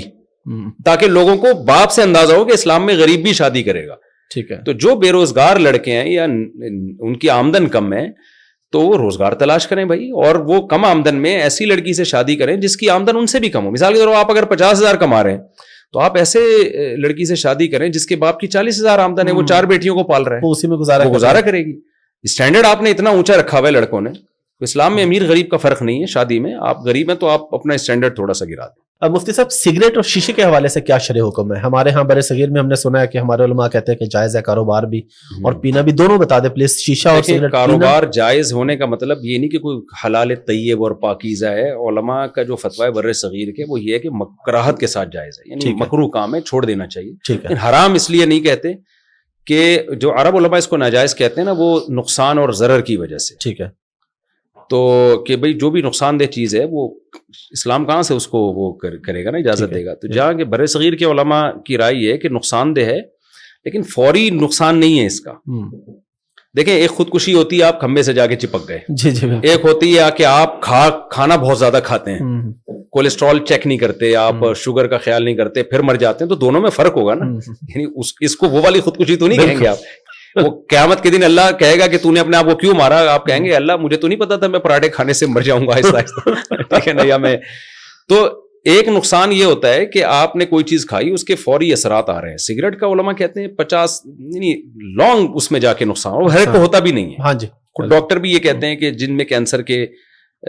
جو ایلیمنٹ کچھ ایلیمنٹ پائے جاتے ہیں نا تو سگریٹ پینے سے ان کو کینسر ہوتا ہے ہر ایک کو نہیں ہوتا لیکن وہ تھوڑے لوگ ہوتے ہیں جن کو نہیں ہوتا ٹھیک ہے اور دیگر بھی کچھ نقصان لیکن وہ بہت لمبا عرصہ لگتا ہے تو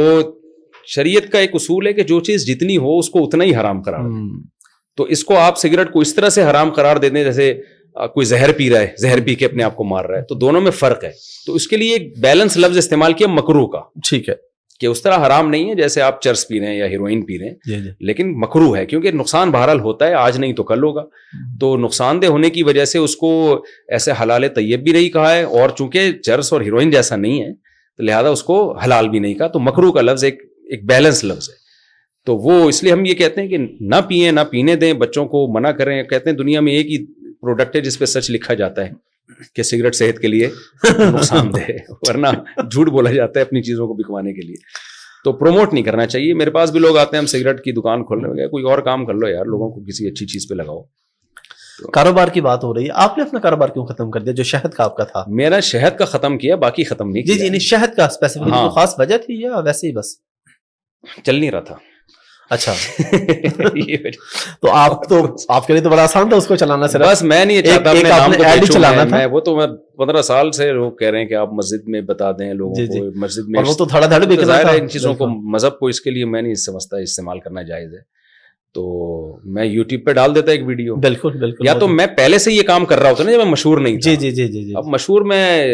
لوگوں کو نماز روزے کی ترغیب دے کے ہاں۔ ہوا ہوں پھر اس شہرت سے میں اپنا منجن بیچنا شروع کر دوں بزنس کا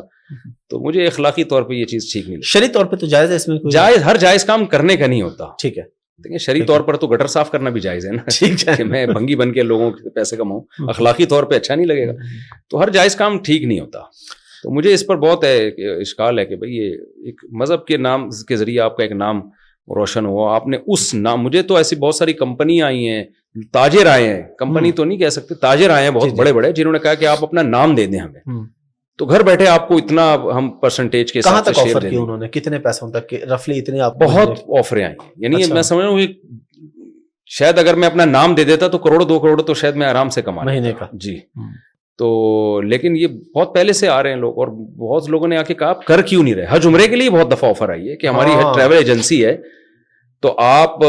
چلیں ہمارے ساتھ آپ صرف یہی کہتے کہ میں حج پہ ان کے ساتھ جا رہا ہوں ان کے ساتھ جا رہا ہوں بالکل لائن لگ جائے گی میں اس کو بھی نہیں میں نے کیا حالانکہ میرا حج بھی ہو جائے فری میں ہاں، بالکل میں پچھلے سال یونیورسل یونیورسل ہی ہے نا ان کا نام کیا ہے وہ بھی میں اس لیے نام لے رہا ہوں کہ ان سے میرا ایگریمنٹ ہوا ہے اپنا نام کہیں نہیں لوں گا میں ٹھیک ہے جب انہوں نے اتنا بڑا دل کر لیا نا تو جی، پھر جی۔ میں نام لے لیتا ہوں ٹھیک ہے یونیورسل گروپ تھا نا جو یہ مفتی نعیم صاحب کے جو بیٹے ہیں ان کے کوئی خاندان کا گروپ ہے مجھے پچھلے سال انہوں نے آفر کی بڑا وی آئی پی حج تو میں نے کہا دیکھیں میں نہیں جاتا ٹریول ایجنسیوں کے ساتھ کیونکہ پھر وہ اپنا بزنس میرے ذریعے سے کریں گے لیول یہ ہوگا مفتی صاحب حج کر رہے ہیں وہ پھر میں آپ کے فضائل بھی وہاں بیٹھ کے سناؤں گا ہاں، ہاں۔ اٹھارہ لاکھ کا حج تھا وہ تو میں نے کہا یہ کام نہیں انہوں نے کہا نہیں ہم آپ کو فی سبیل اللہ ہی لے کے جا رہے ہیں محبت میں لے کے جا رہے ہیں اور ہماری آپ نے کہیں بھی کیمرے کے سامنے نہیں آنا ہے ٹھیک ہے تو میرے کچھ ریلیٹیو بھی ہیں ان کے جاننے والے انہوں نے جی۔ بتایا کہ واقعی بہت مخلص لوگ ہیں اور یہ اخلاص ہی کے ساتھ علماء کو لے کے جاتے ہیں پھر میں نے حامی بھری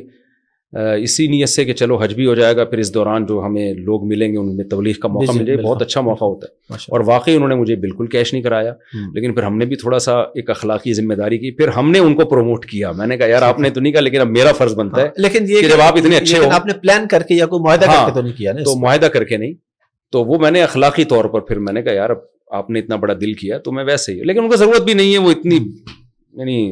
ان کا ویسے اتنا بزنس ہے کہ ان کو کسی کے پروموٹ کرنے سے ان کے صحت پہ اثر نہیں پڑتا ماشاء اللہ مفتی صاحب آپ نے سنا ہوگا آج کل خودکشیاں کچھ واقعات ہے کہ آن لائن ایک ایپ تھی وہ قرضہ دیتے تھے لوگوں کو قرضہ دے کے پھر وہ بلیک میل کرتے تھے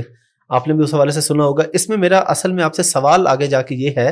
کہ اگر آپ کسی سے معاہدہ کر لیتے ہیں سود پہ قرضہ لے لیتے ہیں اور بعد میں آپ سے کہتے ہیں میں تمہیں سود نہیں دوں گا اصل واپس کروں گا اب یہاں پہ کیا سودی معاہدہ شریعت میں کل عدم ہے ٹھیک ہے یعنی اگر آپ نے کسی سے معاہدہ کر بھی لیا نا کہ میں آپ کو سود دوں گا پھر بھی شریعت کہتی مت دو ٹھیک ہے ٹھیک ہے نا آپ اصل رقم لوٹائیں اضافی آپ کیونکہ خالص ظلم ہے نا یہ یہ ایسا ہی ہے جیسے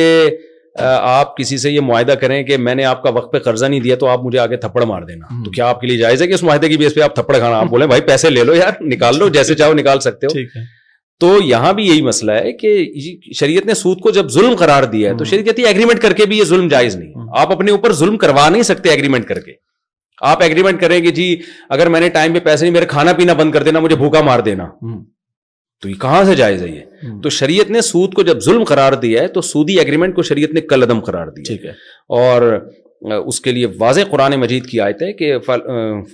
فلاکم روس و امبالکم راس المال جو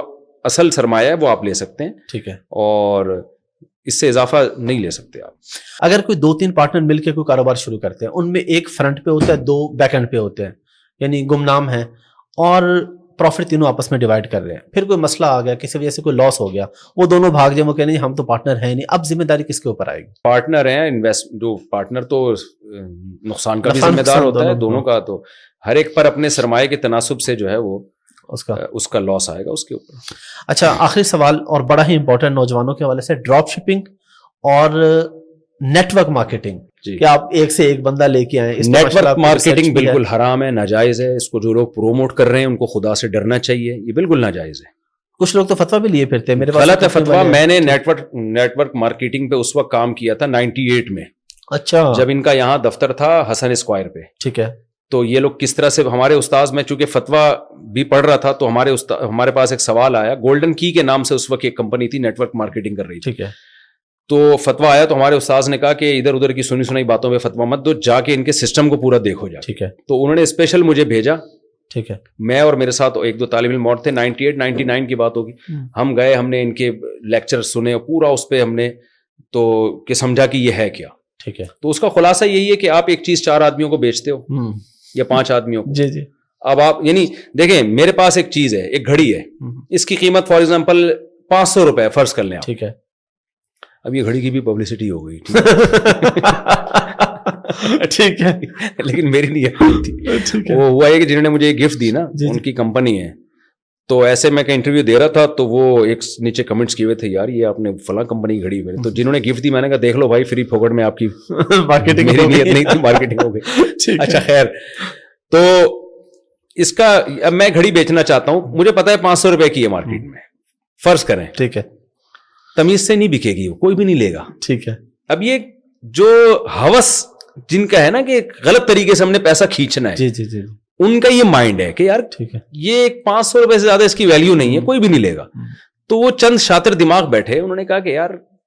اس کو نا جب سیدھی انگلی سے گھی نہیں نکلتا تو ٹیڑھی انگلی سے نکالا جاتا انہوں نے کیا کیا یار یہ چار آدمیوں کو ہم بیچتے ہیں بولتے ہیں کہ یہ ہم سے خریدو ان کو ہم ایک آفر کرتے ہیں کہ ہم نے تو تم چاروں کو یہ پہنا دی ہے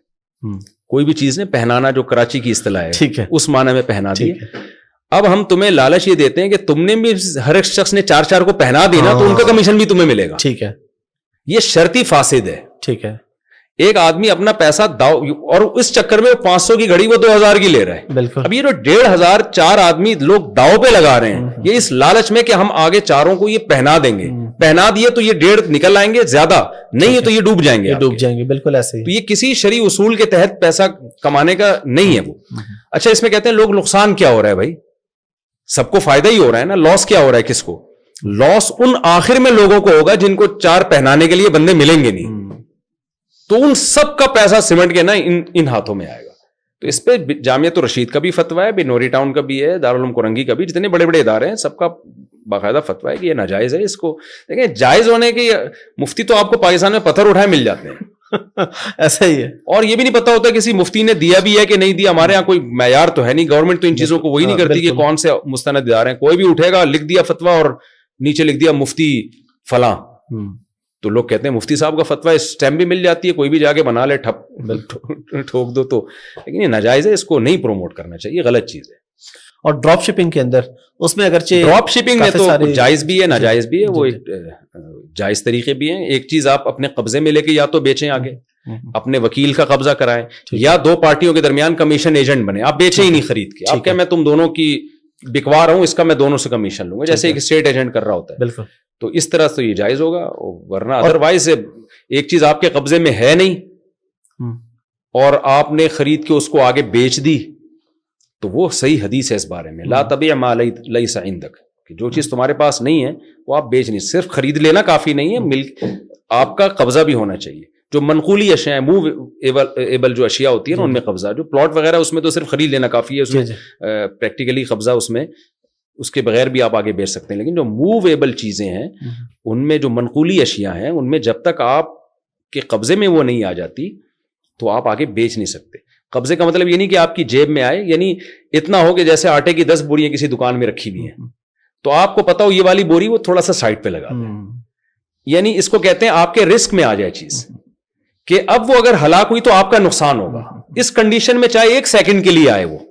اگلے ہی سیکنڈ میں آپ بیچ دیں لیکن کم سے کم ایک دفعہ آپ کے رسک میں آنا ضروری ہے ٹھیک ہے کیونکہ صحیح احادیث میں یہ بات ہے کہ جو جس چیز کا آپ زمان نہیں اٹھاتے آپ اس پہ پروفٹ نہیں لے سکتے ٹھیک ہے مثال کے طور پہ دیکھیں آپ کے پاس ایک پین رکھا ہوا ہے ٹھیک ہے یا موبائل ہے جی۔ میں نے یہ موبائل آپ کے اس کیمرہ مین کو بیچ دیا میں نے ابھی آپ سے خریدا نہیں ہے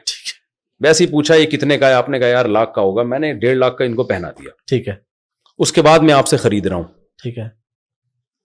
اور میں بیچ رہا ہوں یہ ناجائز ہے ٹھیک ہے وجہ اس کی ہے کہ جب میں نے ان کو بیچا میں نے پچاس ہزار یہاں سے کمائے ٹھیک ہے اس وقت یہ چیز آپ کے زمان میں تھی میرے زمان میں نہیں تھی یعنی چوری ہو جاتی تو آپ کا نقصان تھا ٹھیک ہے اب میں کیا کر رہا ہوں میں زمان کسی چیز کا رسک اٹھا نہیں رہا پروفٹ کما رہا ہوں اسلام یہ کہتا ہے کہ کم سے کم ایک سیکنڈ کے لیے آپ اپنے قبضے میں لیں اس کو ٹھیک ہے بے شک پھر امانت کے طور پہ آپ کے پاس رکھوا اس لیے کہ اب اگر یہ چوری ہوگی تو میرا ہوگی ٹھیک ہے تو کم سے کم یعنی ایک سیکنڈ کے لیے بھی نا کسی بھی چیز پہ وہ حالت آنی چاہیے کہ وہ سامنے والے کے رسک سے آپ کے رسک میں ٹرانسفر ہو جائے ٹھیک ہے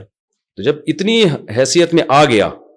تو اس کے بعد پھر آپ اس کو اس پہ آگے پروفٹ لے سکتے ہیں تو ڈراپ شپنگ میں ایک اور آسانی یہ ہو سکتی ہے ایک تو کمیشن ایجنٹ بنے بالکل یا آپ اپنے نمائندے سے قبضہ کروا لیں یہ بھی ہو سکتا ہے کہ جس کو آپ بیچ رہے ہیں اسی کو پہلے اپنا وکیل بنا دیں کہ یار آپ قبضے میں لے لو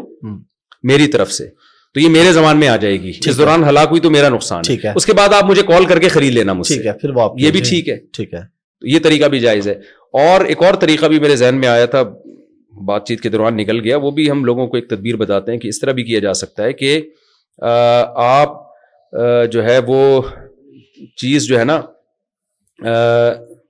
وعدہ کر لیں بیچنے کا ہاں ٹھیک ہے بیچے نہیں ٹھیک ہے آپ کمپنی سے کہیں کہ بھائی میں مجھے کتنے کا دو گئی ایک اندازہ ہو گیا پھر سامنے والے سے کہتے ہیں میں آپ کو میں یہ دے دوں گا آپ کو ٹھیک ہے ٹھیک ہے یعنی بیچے نہیں بیچنے کا وعدہ کریں ٹھیک ہے پھر اس سے پہلے آپ بائی وکیل بنا کے اس کا قبضہ کروا لیں یا خود قبضہ کر لیں ٹھیک ہے جیسے ہم میڈیکل والے سے کہتے ہیں یار یہ میڈیسن چاہیے ہمیں وہ کہتے ہیں نہیں ہے تو وعدہ کر لیتا ہے کل لے لینا ٹھیک ہے لیکن وہ کہتا ہے بھائی لینی ہے کیونکہ میں منگوا کے آؤں گا بالکل ٹھیک ہے تو وہ بیچی نہیں ہوتی بیچنے کا وعدہ ہوتا ہے کمیشن ایجنٹ کا اپنے آپ کو ظاہر کرنا ضروری ہے شریع اعتبار سے دیکھیں کمیشن ایجنٹ کا اپنے آپ کو ظاہر کرنا تو ضروری نہیں ہے ٹھیک ہے لیکن یہاں پر نا حلال و حرام میں بہت باریک ایک فرق ہے ٹھیک ہے اس لیے علما کہتے ہیں احتیاط اسی میں کہ آپ بتا دیں ورنہ وہ حقیقت میں وہی ہو رہا ہوتا ہے کہ آپ اصل میں خود خرید کے بیچ رہے ہوتے ہیں اور شو یہ کر رہے ہوتے ہیں کہ فرض یہ کر لیتے ہیں میں کمیشن ایجنٹ جی جی کمیشن ایجنٹ کا مطلب پھر یہ ہوگا کہ اگر یہ چیز یہاں سے وہاں جاتے ہوئے بیچ میں ضائع ہو گئی تو نقصان کمپنی کا ہے بالکل بالکل ایسا یہ چیز طے ہونی چاہیے لیکن یہاں ایسا ہو نہیں رہا ہوتا ہاں جی، کمپنی کہتی ہے اس میں پھر آدمی کہہ رہا ہے میں کمیشن ایجنٹ ہوں بھائی تو کمیشن ایجنٹ ہے تو نقصان تو پھر تیرا کیوں ہو رہا ہے نقصان تو کمیشن کمپنی کا ہونا چاہیے ہاں۔ نا تو یہ پھر وہ ہلا ہوگا جو ناجائز ہوگا تو کمیشن ایجنٹ کا مطلب پھر کمپنی کو بتا دو بھائی میں بیچ نہیں رہا میں آپ کی چیز بکوا رہا ہوں اس دوران بیچ میں اگر کوئی ضائع ہو گئی نا تو یہ ہاں۔ آپ کا نقصان ہے میں میں تو کمیشن جیسے پلاٹ اسٹیٹ ایجنٹ کر رہا ہوتا ہے پلاٹ پہ قبضہ نکل گیا اسٹیٹ ایجنٹ کا تھوڑی نقصان ہوتا ہے اس میں تو کمیشن ایجنٹ بنے گا تو پھر سچی مچی بے شک اس کو بتائے نہیں وہ ہاں۔ کمیشن ایجنٹ ہوں میں یہ بتائے نہیں لیکن یہ طے ہونا چاہیے کہ یہ چیز اگر ہلاک ہو گئی تو میرا کوئی نقصان نہیں میں صرف کمیشن ایجنٹ ہوں ٹھیک ہے مفتی صاحب بہت شکریہ آپ کے ٹائم کا بلکہ میں یہاں پہ آن کیمرہ ایک معذرت بھی کرنا چاہوں گا کہ آپ سے بات چیت چل رہی تھی کچھ ڈیلے آیا تو میں نے آپ سے ناراضگی کے اظہار ساتھ حالانکہ آپ عمر میں مرتبے میں بڑے لیکن اس کے باوجود ان کا اتنا بڑا پن ہے کہ میں یورپ میں تھا ان کا خود سے میسج آیا کہ جی آپ آئیں میں نے کہا جی میں پاکستان آتا ہوں تو میں جی، معذرت خواہ ہوں اور آپ کا بڑا پن ہے یہ ماشاء اللہ کہ آپ نے جی۔ وقتاً اور لاسٹ پہ آپ کوئی میسج دینا چاہیں پبلک کو تو پلیز ہاں ہاں بڑا مشکل سوال پوچھ لیا آپ نے پبلک کو ہم یہی میسج دینا چاہتے ہیں بھائی ہم نے بھی مرنا ہے آپ نے بھی مرنا ہے حضرت عمر نے جو ہے نا انگوٹھی پہ لکھوایا ہوا تھا کہ کفا بالموتی واعضہ موت نصیحت کے لیے کافی ہے تو دنیا کو مسافر خانہ سمجھنا شروع کر دیں اس سے بہت سارے مسائل حل ہو جائیں گے ہمارے سارا مسئلہ یہی ہے کہ ہم سمجھتے ہیں ہم ہمیشہ کے لیے آئیں اس سے حوث بھی پیدا ہوتی ہے لالچ بھی ہے ڈپریشن بھی ہے قتل و غارت بھی ہے جب آپ نے فرض کے لیے یار ہم ٹریولنگ میں ہیں سفر میں تو سفر کبھی مشکل سے ہو تو آدمی منزل کا سوچ کے خوش ہو جاتا ہے تو قرآن اور سنت کی یہی تعلیمات ہیں دنیا کو ہم مسافر خانہ سمجھیں اس کا سب سے بڑا فائدہ ہوگا اللہ آپ کو ایک ٹینشن فری زندگی دے گا بھری زندگی جزاک اللہ بہت شکریہ جزاک اللہ تھینک یو